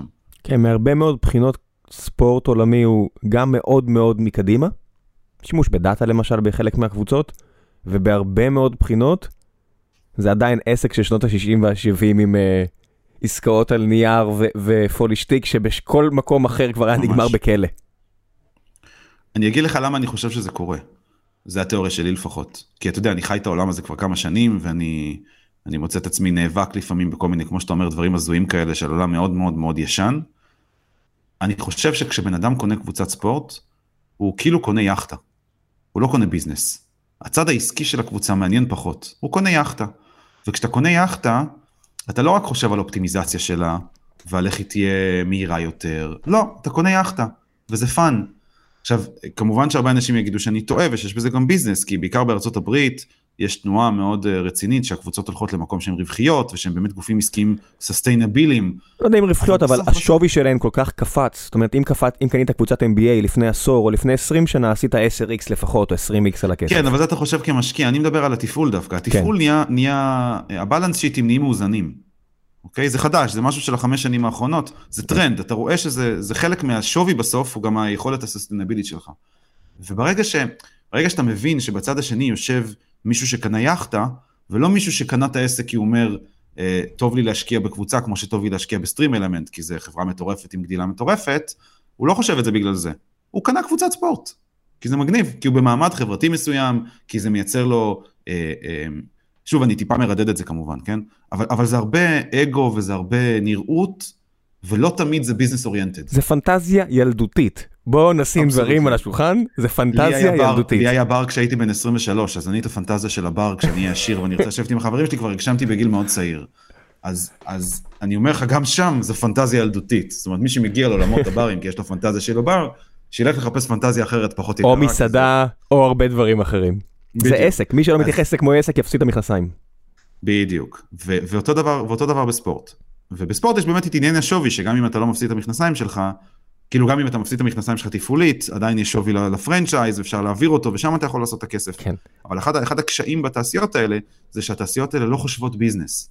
וכשאתה בא למכור להם, עולמות המוניטיזציה, עולמות ה... אתה יודע, אם אני משווה את זה לאי-קומרס, ל retail, לעולמות שהם מאוד דיגיטליים, תחשוב על זה שקבוצות ספורט גדולות, יש להם traffic ש retailerים היו מתים, משלמים עשרות מיליונים לפייסבוק וגוגל כדי לקבל רבע מה traffic של קבוצות ספורט מקבלות. בוודאי, אבל אינטנט אחר לגמרי. אף אחד לא בא לנייקי כדי אה, לקרוא או להתעדכן. לנייקי האינטנט מאוד ברור. לנייקי באים כדי לקנות, או לכל הפחות כדי להתרשם ואולי לקנות קדימה. אז בסדר, אז יש פה... ברור שמי שמגיע ל... למדיה של סיטי, של מצ'סטר סיטי, לא בהכרח בא לקנות משהו, כי בסופו של דבר גם יש את הדבר האמיתי, את הספורט. זה לא רק ה... זה, בגלל זה נכון. המשחק הזה כל כך מורכב. יש emotional, emotional involvement מאוד מאוד מאוד גבוה, אבל הוא מייצר פער שהיום כבר הקבוצות גם הבינו אותו והקורונה מאוד גרמה להם להבין את זה טוב, שבעצם אם אתה מסתכל רגע טכנולוגית, טכנית, אה, IT-wise, על איך, על איך המערכות האלה בנויות מלמטה מבחינה תשתיתית טכנולוגית, לכל קבוצה יש איזושהי מערכת CRM או ERP, אוקיי? שבה היא מנהלת בעצם את, בעיקר את הכרטיסים ואת המרצ'נדייז ואת ה... לפעמים הרשמות לניוזלטרים. זאת אומרת, שם הולכים לשבת האוהדים שהם בדרך כלל גיאוגרפית קרובים לאיצטדיון, אה, שהם קונים כרטיסים, שהם מגיעים למשחקים. בוא נגיד בקבוצות גדולות יותר אז יהיה גם קצת מידע על קהל כמונו שנוסע לחו"ל והולך למשחק, אבל בסוף בסוף רוב המידע קרוב פיזית לקבוצה. כן, והם יודעים לתת לך אה, מזל טוב. וארסן ונגר ידע לשלוח לך הודעה אם מישהו במשפחה שלך הלך לעולמו, אם אתה אוהד מספיק מסור, דברים שאני יודע שקורים וקרו. זה מאוד לכ... קיצוני. כן, אבל זה, זה הדברים, תחשוב אנשים חושבים בארץ, רגע, גם בארץ יש את זה? לא. להפועל באר שבע אין את המספר טלפון שלי, ואין את האימייל שלי, ואין להם שום קשר אליי מעבר לקשר האישי שלי עם אנשים במועדון. כי זה לא, מה שאתה אומר, הוא באמת נחלט מועדוני העל. מה לעשות? אמ, תראה, זה גם משתנה, כן? גם בישראל, הקבוצות הגדולות, סטייל הפועל באר שבע, אה, ביתר, מכבי, מנסות, רוצות. לא, אבל גם יש, גם יש. יש היום מערכות CRM, אפילו עובדות הרבה פעמים מערכות CRM טובות, סיילספורס וכאלה, כן. הם, לא, הם לא מאוד מאחורה. מה אין, מה, איפה, איפה הפוקוס שלהם לא נכון בעיניי, ובגלל זה בניתי על זה חברה, זה שבסוף בסוף הם כל כך תלויים ב engagement דיגיטלי, קח באיירן מינכן הגדולה, אוקיי? 100 מיליון אנשים עוקבים אחריהם בדיגיטל, 100 מיליון, זה מספרים הזויים, כן? ואז כשאתה מסתכל בתוך המערכות שלהם, אתה רואה מספרים נמוכים מאוד בטווח המיליונים הבודדים למטה למטה למטה, כן, קרוב כן. לאפס. כן, כן, כן. ואז אתה אומר, אוקיי, יש פערים של לפעמים 97, 98, 90 אחוז בין כמות ה engagement הדיגיטלי שיש לכם, כמות האוהדים שקיימים בדיגיטל בלבד, וכמות האוהדים שיש לכם ב-CRM. אז כל האסטרטגיה שלכם העסקית נבנית בסוף על אותם כמה מיליונים שיושבים אצלכם במערכות. מה זה, מה זה user? בסופו של דבר, אם אתה רוצה ממש לרדד את זה, מה ההגדרה שלך ל user? האם אתה מגדיר אה, מבחינתך user עסקי לביירי מינכן כמי שעשה לייק, או כמי שלפחות קנה משהו שקשור לקבוצה בשנה האחרונה. זאת אומרת, ברגע שאתה קובע הגדרה שהיא הרבה יותר קשוחה, המספרים צונחים מאוד. ו- ונחשפתי לזה גם כי ניסינו להיכנס לאיזשהו תחום, אז בדקתי אותו בעצמי. הם, אתה רואה כמה אנשים באמת צופים משחק בונדסליגה באנגליה, אתה רוצה רק להבין. זאת אומרת בונדסליגה זה קבוצ... אה, הליגה הגרמנית הראשונה לכדורגל, המון אוהדים, ליגה נפלאה מבחינה ערכית וספורטיבית, אחת הליגות החזקות בעולם. אתה אומר אוקיי, מה הרייטינג של המדינות האחרות? ואז אתה מסתכל על זה ואתה אומר אוקיי, את המשחק הזה של משחק צמרת בגרמניה ראו באנגליה, מדינה שמאוד אוהבת כדורגל, 40 אלף אנשים. אוקיי, ואז אתה מבין שה-total addressable market האמיתי של ספורט הוא הרבה פעמים הרבה יותר קטן ממה שאתה חושב, כמו שאם אתה מסתכל על משחק, אה, לא יודע, משחקים סביבנו של חברות ישראליות, משחקי דיגיטל, וואו, יש להם מיליארד משתמשים, או לא יודע מה, 100 מיליון, אוקיי, אבל הכסף מגיע מ-100 אלף. מה לעשות? כן, תמיד יש, יש תמיד long tail ותמיד יש את ה big whales שהם החשובים, אבל אני, מה שאני לא מסכים עם מה שאמרת פה זה שאני לא חושב שהקבוצות רואות את מה שאתה, ברור שלא. שאתה אומר. ברור שהן לא רואות לא, את ה... העניין הוא state of mind. זה נכון, זה נכון שיש לך את ה core שקונה ממך, ושוב, גם צריך להבין איך קבוצת ספורט עושה כסף. אה, היא בעצם, הכנסות בספורט מחולקות לשלושה גורמים עיקריים. הם בעיקר רואים כסף מזכויות שידור, זה הדבר שהכי הכי חשוב להם, וזה נוגע ברייטינג שדיברת עליו. זכויות שידור זה הדבר הכי חשוב לקבוצה, יש הרבה ליגות שהן מנהלות את הזכויות שידור לקבוצות, אבל בגדול, שם רוב הכסף, ולכן בקורונה הלחץ הכי גדול היה לפתוח את המגרשים ולהמשיך לשחק, כי אם הם לא היו עושים את זה, אז היו, היה עולה להם הרבה מאוד כסף בזכויות שידור. זה עיקר ההכנסה. אחר כך מגיע חסויות, שזה השני ב- שני בחשיבותו, ובסוף בסוף, כל נושא ה hospitality, ticket ו merchandise. זאת אומרת, מההתחלה כל העולם הזה של ה-CRMים ומי הלקוח, הוא איפשהו שלישי במעלתו. אני חושב שצריך לבדוק למשל הכנסות נגיד לקבוצה צמרת אה, אירופאית, כמה כסף נכנס נגיד מאופ"א ומכאלה על, על ניצחונות, זאת אומרת, אה, הישגיות גם מגיעה לעשרות מיליונים, אז אני מניח שזה מתחרה שם, ב... אז זה יפתיע. אנשים, כן, בסדר, זה אני בסוף, חושב שזה גם נכנס הרבה לזכויות שידור, זאת אומרת כמה שאתם. חזקים יותר, אה, אתם נכנסים תחת זכויות שידור יקרות יותר, ואתם עושים יותר כסף מה, מהשידור. ובאיזשהו מקום, השוק הזה הולך לעולם שהם כן הבינו ש... נכון, יש את הקור, את השלושה ארבעה מיליון שיש לי במערכות ואני מכיר, ועליהם אני בונה את האסטרטגיה, אבל אני כן צריך להכיר את השאר כדי למצוא revenue opportunities חדשים, כדי לבנות אסטרטגיות חדשות, כדי... אתה יודע, גופים מתפתחים, בדרך כלל גופים עסקיים הם תמיד בתנועה קדימה, גופים עסקיים טובים לפחות, תמיד נמצאים באיזושהי תנועה קדימה. והיום אם אתה אפילו מקים, אה, אם אתה קבוצה גדולה והקמת לעצמך OTT, שאתה רוצה להראות את הסרטונים אצלך ולייצר אה, Live TV כמו NBA Live TV אה, ומערכות כאלה. היום, היום יש המון קבוצות גדולות שיש להם ערוצי טלוויזיה משל עצמם בבעלותם, ערוצי, לא, לא טלוויזיה, סליחה, ערוצים דיגיטליים לצריכת תוכן, שהם שלהם ושהם בבעלותם, והן מתחרות איפשהו בזכויות שידור הגדולות, מנסות להביא לעולם שבו הזכויות שידור יחזרו אליהם, כי למה הם צריכים לשלם למישהו זכויות שידור? בוא תצפה במערכות שלי. באפס עלות מבחינתי, אני לא צריך לשלם לאף אחד על זה. והן לא יכולות לעשות את זה נכון עדיין, כי בסוף בסוף בסוף הן לא יודעות מי האוהדים. כן, ואחד הסיפורים, ברגע שאתה צריך להמיר לקנייה של League Pass, כל המשחק משתנה. ברגע שאתה נכון. באמת צריך להמיר את המאה מיליון האלה לאנשים, היי, אתם רוצים ביירן? אתם צריכים לתת שני אירו בחודש, או אתם צריכים לתת חמישה אירו בחודש, לא לצ'רלטון, yes, Sky, אה, BBC, לא יודע מה, לנו. ואז באמת המשחק מש, עומד, מתהפך על הראש, כי פתאום ה total addressable market שלך זה באמת המאה מיליון שעשו לך לייק. זה ההתחלה של הפאנל שלך. והפאנל, בכלל, להכניס אותם, אחד הדברים שאנחנו עושים, שאני חושב שהם הכי משמעותיים בתוך הסיפור שלנו, זה להסביר להם שיש פאנל. זה גופים שלא מבינים פאנל, הם לא מבינים שיש פה איזשהו משפך של משהו, לא בחיים האמיתיים ולא בחיים הדיגיטליים שלהם, הם פשוט לא עובדים ככה. הם, הם עובדים בצורה מאוד מאוד מאוד ישנה ומונוכוניסטית כזאת של יש משחק, יש אצטדיון, צריך למכור כרטיסים, צריך למכור חסויות. ואז הגיעה קורונה, והרגה את זה, ובמשך הרבה זמן לא היו משחקים, וזה יצר שני דברים. מצד אחד, לא היה להם על מה לדבר. זאת אומרת, ברמת התוכן הדיגיטלי, אין תוכן דיגיטלי, כי אין כלום, לא קונים כלום. בוא נצלם את מסי מקפיץ נייר טואלט. מי שחושב שאני מגזים, לא. זה לא, לא. מה שיצא. הנה, מסי מקפיץ נייר טואלט בבית שלו. נכון. וזה תוכן מדהים אגב. אני ראיתי את זה בלופ. ראיתי את זה בלופ, לא, לא, לא זה תוכן משקר. מדהים. כן. אבל מצד שני, הם פתאום קלטו ש... תחשוב רגע, תחשוב רגע על P&L, אוקיי? על דוח רווח והפסד של קבוצת ספורט. כמה כסף מושקע ביצירת תוכן? זה ההוצאה האופרטיבית, מלבד שחקנים, אני מדבר איתך על הצד האופרטיבי של קבוצה, לא על הצד התחרותי. בצד האופרטיבי, העלויות של הדיגיטל הן הכי גבוהות. זה הדבר שמוצאים עליו הכי הרבה כסף. זה עטוף כמובן בהרבה דברים, זה עטוף ביצירת תוכן, חלק מהתוכן מיוצר בשביל ספונסרים, יש לו גם איזשהו רכיב הכנסה, אבל אין שום פרופורציה בין כמה שזה עולה לבין כמה שזה מכניס. אין אפילו יכולת מדידה בין כמה שזה עולה לבין כמה שזה מכניס. ו- ואני מאוד מרגיש את הטרנד, הרגשנו אותו מאוד בקורונה, אבל אני מרגיש אותו גם עכשיו, כי אנחנו עובדים כבר במספיק קבוצות גדולות, שאני ברמה האישית, אני קרוב יותר להנהלות ואני מכיר אותם יותר טוב מבפנים, הם נמצאים ב- בסיטואציה שהם כבר לא מוכנים לקבל את זה, שה-KPIים שנמדדים הם רק engagement ולייקים, כאילו אם יש פאנל, תראה לא את הכסף. שהפאנל נגמר ב engagement, where's the money, מגווייר? where's the money, לבובסקי? זה ממש, זה ממש ככה. כן. ואגב, בהרבה קבוצות, בעיקר בקבוצות הגדולות, ההנהלות הן עוד יחסית, אה, יחסית מבוגרות. וואי. בגרמניה, יצא לי להיות אה, לפני חמש שנים, רציתי למכור איזה רעיון לריאל מדריד. ומעכשיו לעכשיו טסתי ל- למרחב, ל- למשטח אימונים שלהם, לכל האזור הזה שם, אה, לברחה זה נראה לי נקרא שם במדריד, ליד השדה תעופה.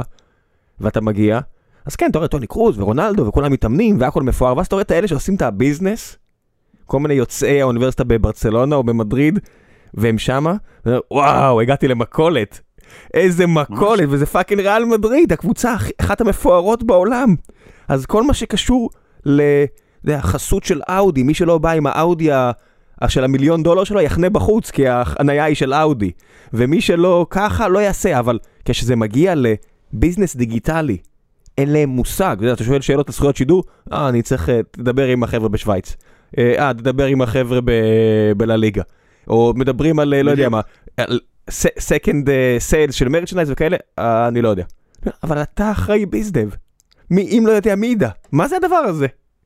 אחד הדברים היפים שרואים בעולם הזה, זה שהרי הטייטלים איפשהו מנורמלים. זאת אומרת, אה, אנחנו עובדים הרבה עם דאטה, אז יוצא לי לעבוד הרבה עם אנשי BI ואנשי דאטה, שחלקם אגב מאוד מאוד טובים ומוכשרים בתחומם, ועדיין כשאתה משווה את זה לאיש BI אמיתי שיושב בחברה טכנולוגית ומנתח פאנלים ודאטה ואנליטיקות ו-AI ו- ומנסה לייצר תובנות עסקיות אמיתיות, אין להם את זה.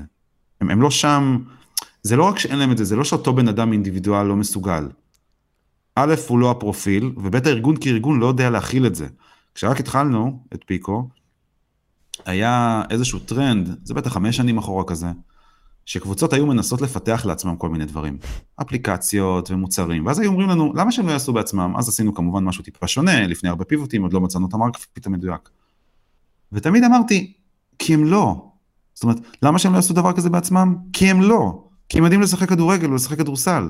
הם לא יודעים, הם אפילו digital engagement, שזה הרבה מהלחם והחמאה שלהם, הם לא יודעים לעשות אותו, הם עושים אותו, הם, הם מצליחים בו, כי השוק רועש. כי להיות קבוצת ספורט זה דבר אמוציונלי ורועש בהגדרה.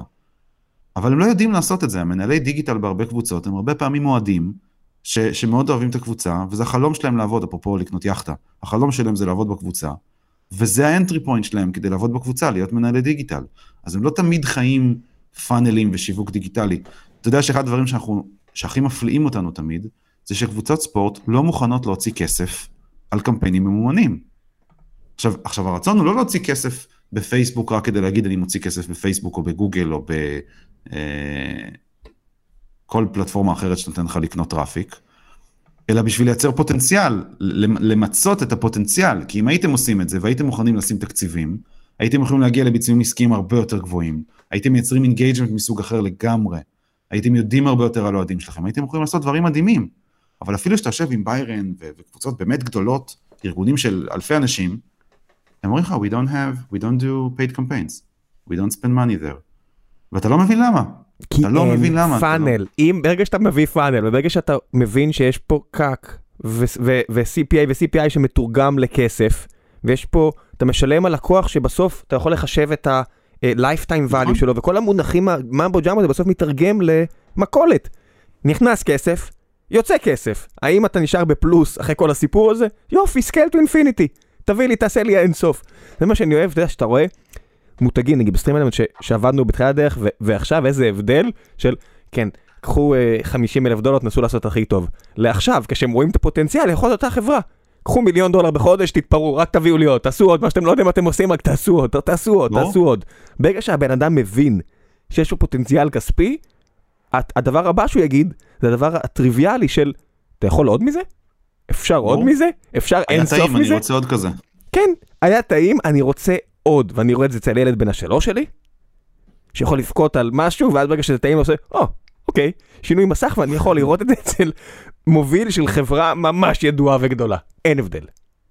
אין הבדל, אתה רק צריך להראות שזה טעים. טוב, בוא נעשה קצת uh, שאלות מן הקהל, ולפני שנגיע לשלב השאלות מן הקהל, uh, קצת דבר המפרסם. היי hey, חבר'ה, לפני שנחזור לשלב השאלות מן הקהל לאסף, אני רוצה לספר לכם על תנאי החסות הנוספים שלנו, והפעם זה מחברי הפודקאסט, חברת 2-Seat, מלשון לשבת, 2-Seat, אחת מהחברות הטובות בארץ לכל מה שקשור לפתרונות ישיבה, כיסאות למשרד שלכם, וזה לא משנה אם אתם צריכים עכשיו למצוא כיסא למשרד הביתי שלכם, שבו רק אה, את ובן הזוג שלך עובדים, או אם אתם צריכים עכשיו למצוא פתרון לעברתם משרד ויש לכם אלף אנשים שצריכים לשבת על כיסא מעולה בהתאם לטווח המחירים הרצוי, אז 2-Seat. חבר'ה מעולים, הם מוצרים מעולים, שחלק הם מייבאים וחלק הם מייצרים ממש פה בארץ, יש להם מפעל מאוד משמעותי. אולם התצוגה נמצא אה, מול בני ברק, בקניון, בבני ברק, מול קניון איילון. ממליץ מאוד שתגיעו ותשבו בעצמכם, הם מקצוענים, הם ידעו להתאים לכם בדיוק את הכיסא שאתם צריכים, במחירים מעולים. ובואו נדבר קצת על המחירים. בדרך כלל כשהייתי שולח אתכם ל-2-Seat, הייתי אומר לכם, תגידו שאתם מגיקונומי ותקבלו הנחה מאוד מאוד משמעותית, ואנשים מופתעים מכמה גדולה ההנחה הזו על הכיסא הראשון שהם רוכשים. אבל לפני סוף השנה, ויש לכם עוד שבוע, אנחנו מקליטים את הפרק הזה ב-24 בדצמבר, אז בשבוע הקרוב יש שתי הנחות מיוחדות למאזיני גיקונומי. הם הלכו ובדקו ומצאו את שני דגמי הכיסאות הפופולריים ביותר ביחס למאזיני הפודקאסט, אז מדובר על שניים. אחד נקרא טקסס, דגם טקסס, כיסא אורגונומי פופולרי שעכשיו, לחודש הקרוב, למאזיני גיקונומי בלבד, יהיה בעלות של 980 במקום 1,400 שקלים. כיסא מעולה. אני יושב על כיסא בערך כזה, ובאמת, למי שרוצה להתפנק זה אחלה כיסא, ואם אתם ממש רוצים להתפנק, אז גם מציעים לכם הצעה ייחודית על כיסא מדגם גוליבר, שמחירו בדרך כלל הוא 3,750 שקלים, זאת אומרת כיסא הרבה יותר יקר, אבל רק בחודש הקרוב, זאת אומרת, עכשיו, עד סוף השנה בדצמבר, הוא יימכר רק למאזיני גיקונומי, תגידו שהגעתם דרך גיקונומי, במחיר של 2,590, זאת אומרת הנחה מאוד מאוד משמעותית, באמת על כיסא סוף הדרך, אז אם בא לכם קצת להתפרע ובא לכם לקנות לעצמכם פינוק, או לעובדים שלכם פינוק, לכו על זה, חברה טוסית. ועכשיו, בחזרה לפרק הזה עם אסף, שממש כיף לי להקליט, מקווה שגם אתם נהנים. אוקיי, דיברנו עכשיו על uh, טוסית, כיסאות, ואם uh, מדברים על כיסאות, אז uh, שלום ווליך שואל, בתור מישהו שמדי פעם מתחשק לו ללכת לראות משחק, למה זה כל כך קשה? להשיג כרטיסים זה אופרציה, כל, אתה מונה את כל הדברים. ניכר שלהיות אוהד זה סוג של מקצוע. האם זה מבוי סתום של ביקוש והיצע? קודם כל זה לא תמיד כל כך קשה. זה תלוי, אני לא יודע איזה קבוצה אוהד ואיזה משחקים הוא רוצה לראות, אה, אבל יש קבוצות שזה קל בהם יותר ויש קבוצות שזה קל בהם פחות. זה לא תמיד רק היצע וביקוש. זה שצריך להבין שלפעמים הארגונים האלה ברמת הבקאנד שלהם הם לא תמיד פשוטים, ולפעמים זה מסבך דברים שלכאורה לנו מהצד נראים, אה, נראים פשוטים. אני קטונתי מ... אתה יודע, אני לא בעלים של קבוצת ספורט, אני רק רואה את התעשייה כספק של התעשייה. אה, אבל יש הרבה מאוד דברים בתוך זה שהם, שהם מורכבים, והמורכבות שלהם מייצרת בסוף, שבסוף חוויית הקנייה של כרטיס של לקוח בודד היא מסובכת. כל לא, אתה יודע, בארצות הברית, ברגע שכבר יש לך outsource טובים, אני עכשיו נוחת בארצות הברית, אני רוצה ללכת ל- לראות משחק NBA, כל כך קל. נכון. כל כך קל ומזמין ונוח, בגלל שהם אוהדים די דרדלה. גמר המערב לפני חצי שנה, נחתנו ב-LA, אין בעיה. במחיר באמת שווה לכל נפש, מצאנו כרטיסים. נכון. כי הכל נוח נהיה, כי הכל באמת נהיה נוח. אפילו לא צריך להדפיס יותר כלום, בא בטלפון. לא, הכל מובייל, מובייל אונלי הכל, כן. אתה בשלושה קליקים אתה בפנים כבר, אתה מוציא, זה, זה נכון. אה, צריך להבין שבשביל להגיע לעולמות של מובייל אונלי כזה, צריך תשתית. והקבוצות אה, לא תמיד יש להם את התשתית, ולא תמיד יש להם את הכוח אדם שדי לבנות את התשתית, או אפילו לעשות outsource לתשתית. בארה"ב באמת הכל מאוד ריכוזי, יש בגדול Ticketmaster, אה, יש SeatGeek, וזהו. זאת אומרת, שם אתה קונה את הכרטיסים, וזה גוף אחד שבו אתה קונה את הכל. יש איזושהי תנועה של קבוצות פנימה חזרה, שיש קבוצות שמנהלות לעצמם את הכרטיסים, אבל זה, זה עדיין תחת אותה umbrella. זה עדיין בסוף כן. המערכות מאוד מאוד דומות, מחוברות הכל אחד לשני. כן, היה עכשיו איזה steady state של הרבה מאוד שנים, ויצאו הספקים שהשתלטו על העולם, בלי לציין שמות. אני חושב שכמה דברים שקרו הולכים לערער את הכל. אני חושב שאנשים לא מבינים עד כמה גדול וחש... וחש... וחשובה הסדרה בנטפליקס של פורמולה 1, Drive to Survive. אני חושב שזה הולך לפתוח, כי פתאום, אתה יודע, כמות האוהדים גדלה ליניארית, ליניארית, ליניארית בכל העולם לגבי הרבה ענפי ספורט, פתאום היה פה איזשהו אירוע. שהקפיץ את האהדה לענף ספורט מסוים אקספוננציאלית. פתאום קרה משהו, בטירוף הקפיץ, שהרבה מאוד אנשים נהיו ממש אוהדים ברמה שהם אומרים, אוקיי, החופשה הבאה שלי זה בזלצבורג, אני הולך לראות מרוץ. החופשה הבאה שלי זה בצפון איטליה, אני הולך לקנות כובע של פרארי ואני איתם עכשיו. קרה פה איזשהו מפץ, ולא תגיד שלא היה לפני כן, אם דיברנו על, על יזמות והכל. ה-UFC כבר עושים את זה שנים, מכניסים את הסיפור לאוהדים. ה-NFL עושים את זה, עוקבים כל שנה אחרי קבוצה, כבר שנים עושים את זה. זה קרה. אבל רק ברגע שנטפליקס הראו את זה בצורה באמת רחבה, נפתח לכולם, אני חושב, באמת ההבנה כמה הפוטנציאל גדול להביא אנשים שהם לא אוהדי ספורט, כי זה, זה, זה, זה משהו די אליטיסטי. אתה יודע, כשאתה אוהד ספורט של קבוצה אתה רק אומר כמה זה סובל, וכמה אני מצטער שנכנסתי לתחביב הזה, זה וכמו הרואין, אתה לא רוצה להכניס אחרים, אה, את לא תביני את זה, אתה לא תבין את זה, זה צריך 40 שנה של לחוות את זה כדי לה... סבל, כן, של סבל. של סבל, בסדר, או, או, או של אהדה, אתה יודע, אנחנו אוהדי ברנדפורד, רק השנה הגענו לליגה, לפרמייר ליג, רק לנו יש את הזכות, ואז אתה פתאום מגיע לך נטפליקס, ומראים לך את זה עם סנדרלנד, ומראים לך את זה עם פורמולה 1, והעולם נפתח ומבין שיש פה פיסת תרבות מדהימה. מדהימה, שהיא מזמינה, וה total addressable market שלה כל כך הרבה יותר גדול מההמרה בין המאה מיליון שבסדר, לכמה אנשים באמת יכולים להיות בפנים, הפוטנציאל הוא עצום. סתם השני סנט שלי, איתמר אה, תכלת שואל, מה היית מייעץ למכבי פתח תקווה? וואו, אתם כנראה תופסים לא נכון את מה שאני עושה, קטונתי. אתה יודע, אני חושב שמתכוונים אבל ברמת ה... להיות ב- בעלים, או הפועל פתח תקווה להיות בעלים של אה, שהאוהדים ישתלטו על הסיפור אולי.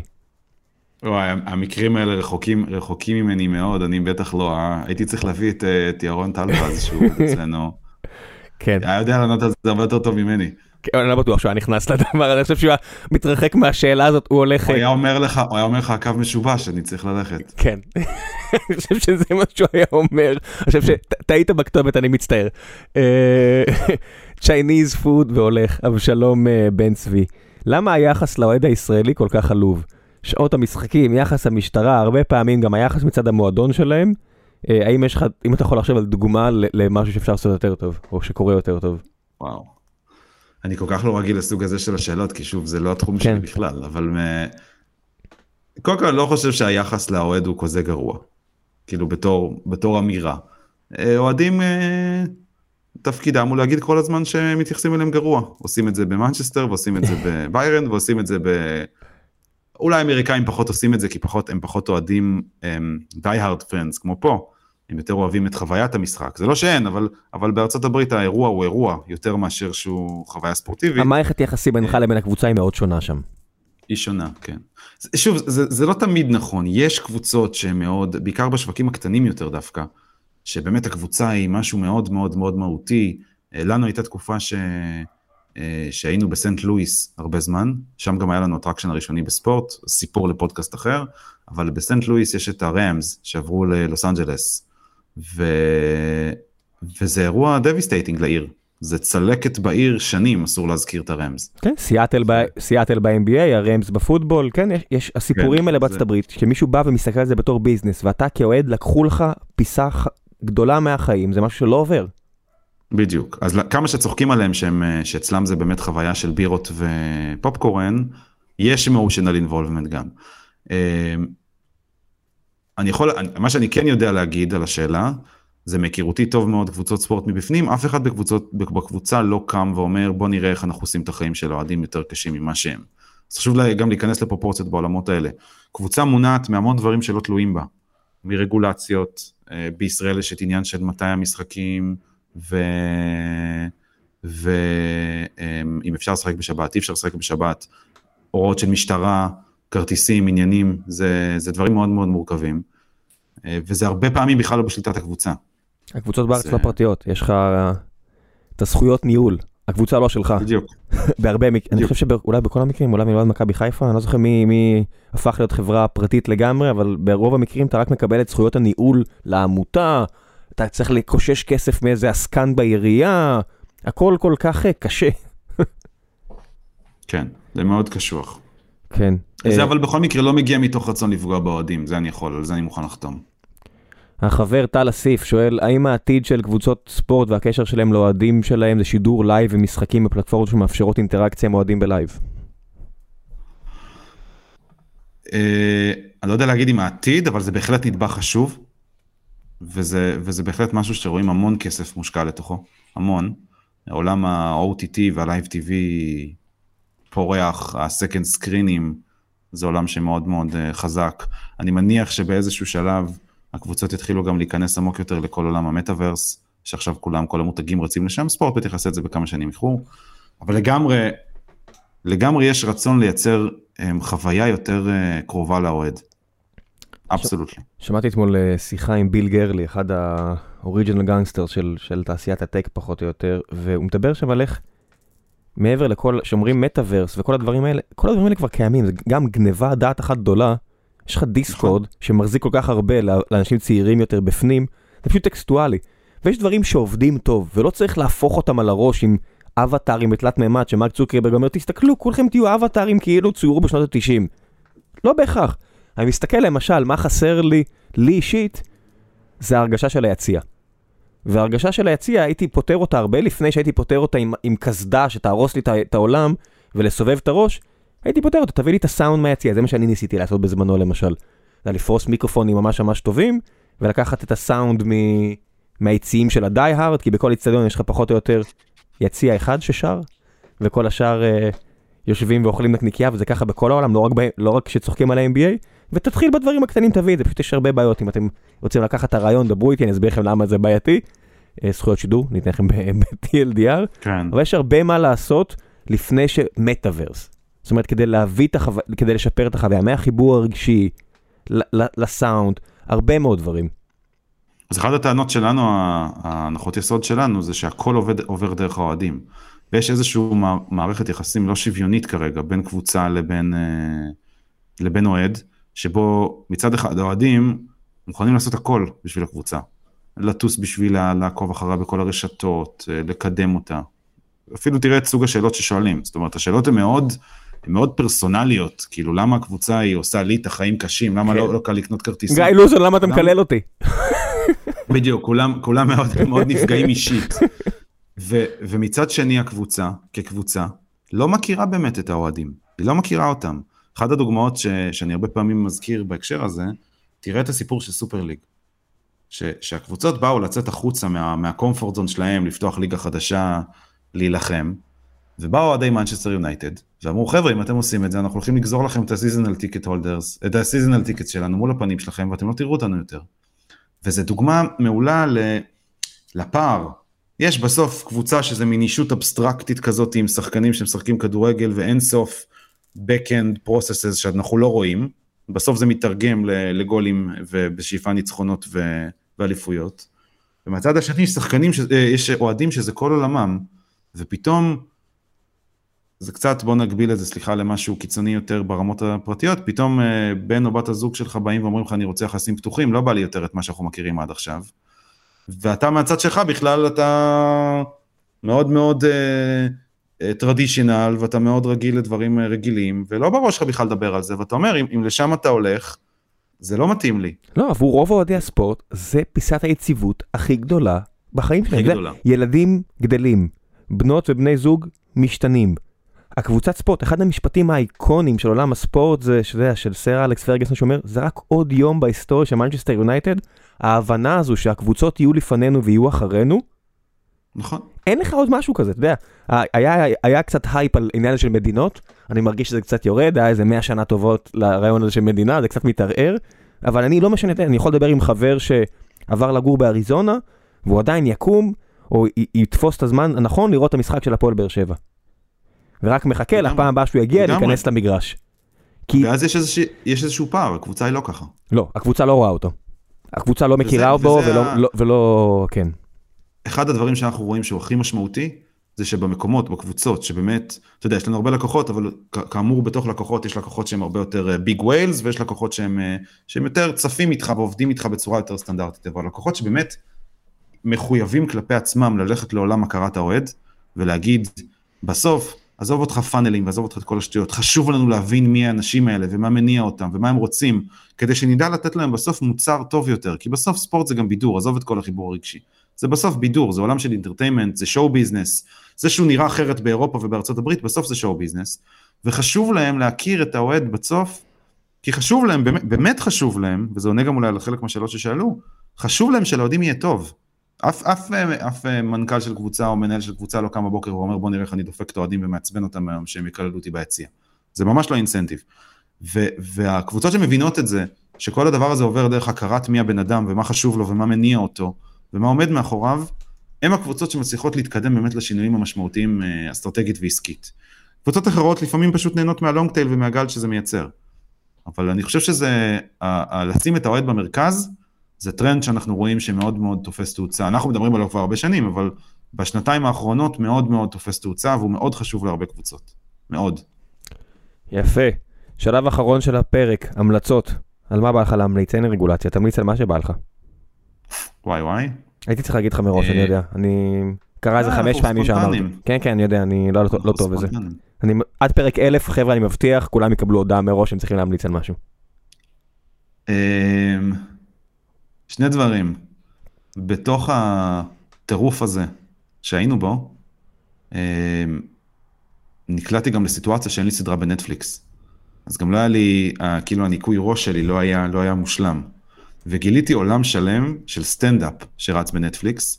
עכשיו זה לא תמיד פשוט לראות מופע סטנדאפ מהבית וזה גם לא משהו שאתה עושה, שאתה עושה רצוף אז זה קצת רדוד אני יודע שרצית שאני אמליץ על מלחמה ושלום. לא ממש לא, אני, אני הולך להמליץ על. סנדרלנד בן אדם. אני, אני, אני מכין אותך. לספוילר, כן.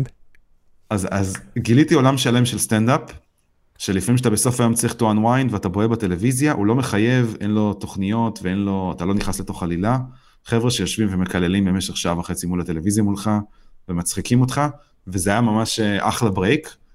אה, ואני מאוד ממליץ למי, ש... למי שצריך רגע פוז, זה אחלה spontaneous פוז כזה של, של צחוקים ברוגע, ואני תמיד אומר, אם משהו מצחיק באמת, אז הוא מצחיק אותך גם כשאתה לבד. תן שני, מצאתי את אה, עצמי יושב לבד בלילה, מתגלגל מצחוק. תן כמה שמות בכל זאת, שאני אשים לינקים. מה זה? תן איזה שניים שלוש שמות שאני אשים לינקים. ראיתי את המופע של אה, גבריאל איגלסיאס, שהוא מאוד מצחיק, קוראים לו פלאפי. הוא בחור אה, מקסיקני מהמם. מאוד, אה, מאוד גדול פיזית, והוא צוחק על זה הרבה ויש לו סיפורים. אה, אה, וואי, אתה יודע, עוד המלצה בתוכנית דווקא, ראיתי תוכנית עם קווין הארט. יש לו תוכנית עכשיו שיצאה בנטפליקס, תוכנית מוגבלת, true story. שהוא מספר סיפור של קומיקאי, קומיקאי אוף קולר, ש, שגדל ומצליח, ומספרים דווקא את המאחורה, יש שם סיפור מאוד מעניין על, ה, על המאחורה. ואז אחר כך הלכתי לראות מופעים של קווין הארט. הוא לא מספר על עצמו, זה סיפור כן. מאוד קיצוני, יש שם רציחות בעניינים, אבל כתוכנית זה אחלה תוכנית. אה, וראיתי אחר כך את המופע שלו, שגם אה, הוא עשה מופע ספיישל בנטפליקס של 2020, מתוך הבית שלו. כן, לאינטימי כזה ל-30 איש. אין אנשים שעובדים קשה כמו הבן אדם הזה, זה לא ייאמן כמה בסוף גם סטנדאפ, וואי, הוא מפלצת. אה, הוא מפלצת. הוא מפלצת. מפלצת. יש לו תאגיד שלם מאחוריו, הוא מפלצת. הוא בחור מאוד קטן פיזית, כן. והוא מפלצת. מפלצת. ואחר כך יש להם, ראיתי, עוד לא ראיתי את זה, אבל ראיתי שיש עליו תוכנית דוקומנטרית על הסיפור שלו. הוא התגרש מאוד לא, לא יפה, והוא פעם אמר איזו אמירה מאוד אה, הומופובית באחד האירועים שלו, שיצר רעש מאוד גדול. ולקחו לו את האוסקר, והוא עשה תאונת כן. דרכים, והוא היה אמור להיות נכה, ופשוט בגלל הכוח רצון האדיר שלו, הוא החליט, טוב, כן. אני חוזר ללכת. לא שזה תמיד יעבוד הדבר הזה, כי לפעמים מה שנשבר נשבר, אבל הבן אדם באמת חזק בראש בצורה של אה, רונלדו. באמת, זה ממש. זה חזק בראש רונלדו באמת, לבל. באמת שהוא מפלצת. וגם במופעים שלו הוא, הוא שוחט מלא פרות קדושות, שזה משהו שאני באופן אישי מאוד, אה, מאוד מצחיק אותי, אז, אה, אז כן. מאוד נהניתי, וזה ממש עשה לי טוב אה, ככה, פורקן, פורקן רגעי פשוט. כן, אז uh, המלצות מהצד שלי, um, הסרט התיעודי על נוטוריאס uh, B.I.G. אחלה, בנטפליקס מי שאוהב מוזיקה שחורה, אני, אני מאוד אוהב, אז יש- המלצתי הרבה על היפ-הופ אבולושנס, שזה בהחלט uh, מופת בעיניי, אבל הסרט על, uh, על ביגי מעולה. ודיברנו פה בפרק uh, על שתי סדרות, ואני כן רוצה לחזור אליהן ולהמליץ עליהן. אז למקרה ועדיין לא נחשפתם ל-Drive to Survive של נטפליקס, הסדרה שבעיניי תשנה את עולם הספורט, מאוד מאוד ממליץ לכם, לפני שתגיע העונה הבאה. שזה קצת, אתה יודע, אני צוחק על זה שזה קצת כמו לראות אה, אנשים שקראו את הספרים של משחקי הכס, ואז כל העולם רואה את הסדרה, וכולם מזדעזעים מאיזה מהלך עלילתי, ואומרים, כן, קראנו את הספרים, ידענו מה זה. אז כל הפלצנים שעקבו השנה אחרי פורמולה 1, ועוד אה, שנה מהיום שכולם יראו בנטפליקס את, ה, את הדרמה ויגידו, יו, מעניין מה יקרה, ואני אומר, זה כבר קרה. אז כזה, והסדרה על uh, סנדרלנד, גם בנטפליקס, כדי נכון. לראות את התשוקה העצומה של אוהדים לקבוצה, גם שהיא בליגה השנייה, שלישית, לא משנה. איזה, איזה יצירה, איזה, איזה זה כיף סיפור לתרבות. מדהים סנדרלנד, וזה, יש משהו בתוכנית הזאת של נטפליקס שהוא קצת, אה, אפל זה לא המילה הנכונה, קצת אפור. סנדרלנד זה, זה עיר כל כך אפורה, וכל מה שיש שם זה הקבוצה הזאת. הייתי שם, גם עבדנו עם סנדרלנד איזושהי תקופה. זה, זה גוף כל כך משמעותי בתוך חיים של מי שגר בסנדרלנד, שקשה להעביר את זה, כמה שנטפליקס מדהימים בתוכן שלהם. כן, זה, צריך לנסוע לשם לראות את המקום הזה, זה, זה עיר כזאת, פועלים, מפעלים, אפורה כזאת של פעם. כן. קשה לדמיין את זה. כן, וזה, ו, ומה שמראים שם יפה, אהבתי, זה, זה לא בהכרח את השחקנים והזרים והבעלים, אלא את מי שמגישה להם אוכל. כן. וכמה שזה משמעותי עבורה, שיורדים מהליגה השנייה לשלישית, צריך לח... אתה יודע, בליגה הראשונה באנגליה מקבלים סכומי כסף מטורפים, אתה יכול להעמיד תקציב של 100 מיליון פאונד כקבוצה תחתית. אז אתה מעסיק הרבה אנשים במקום שאין בו הרבה תעסוקה. ואז אתה יורד לליגה השנייה והתקציב שלך נחתך ב-60 אחוז. אז אתה מעסיק פחות אנשים, או משלם להם פחות. ואז אתה יורד לליגה השלישית, והתקציב שלך עכשיו הוא מיליוני פאונדים בודדים, אתה כבר הפועל באר שבע. או פחות אפילו. ויש לך הרבה פחות כסף, הרבה פחות בשר לחלק, לגמרי. וזה מדהים כמה זה בסוף עולם אמיתי. זה לגמרי, זה לגמרי עולם אמיתי. אבל מה שיפה זה לראות איזה, באיזה כבוד הם מתנהגים שם לעובדים שלהם, אפילו במקום שלא נחשב לאיזה פאר התעסוקה. אם אמרתי לך על ריאל מדריד, אחד הדברים שהכי התלהבתי שם, זה לראות את החבר'ה שמנקים את החלונות, וממש חשוב להם שהחלונות יהיו נקיים, והם כולם במדים של ריאל מדריד, והם אוכלים בחדר אוכל ליד השחקנים. כן, זה מדהים. איזה... זה קורה אגב, זה קורה אגב בהמון קבוצות גדולות. וזה גם מדהים לראות שאתה רואה לפעמים אצטדיון כשהוא ריק, את התפעול מאחורי אצטדיון, את הדשא נגיד, זה, דשא זו אופרציה מטורפת, מטורפת, עם תאורה מיוחדת והשקיה, יש, יש עשרות אנשים שמתעסקים, אה, בעיקר בקבוצות הגדולות בעולמות הדשא. וזה מדהים לראות את זה, איך אנשים חיים את זה, את הדבר הכאילו טריוויאלי הזה של דשא לשחק עליו כדורגל.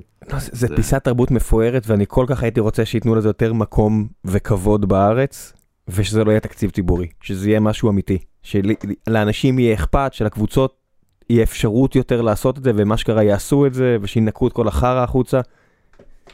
בסדר, זה מה יש. It is what it is, אמרנו, לא? It is what it is. אסף, תודה רבה רבה רבה, ושיהיה המון המון בהצלחה. תודה רבה.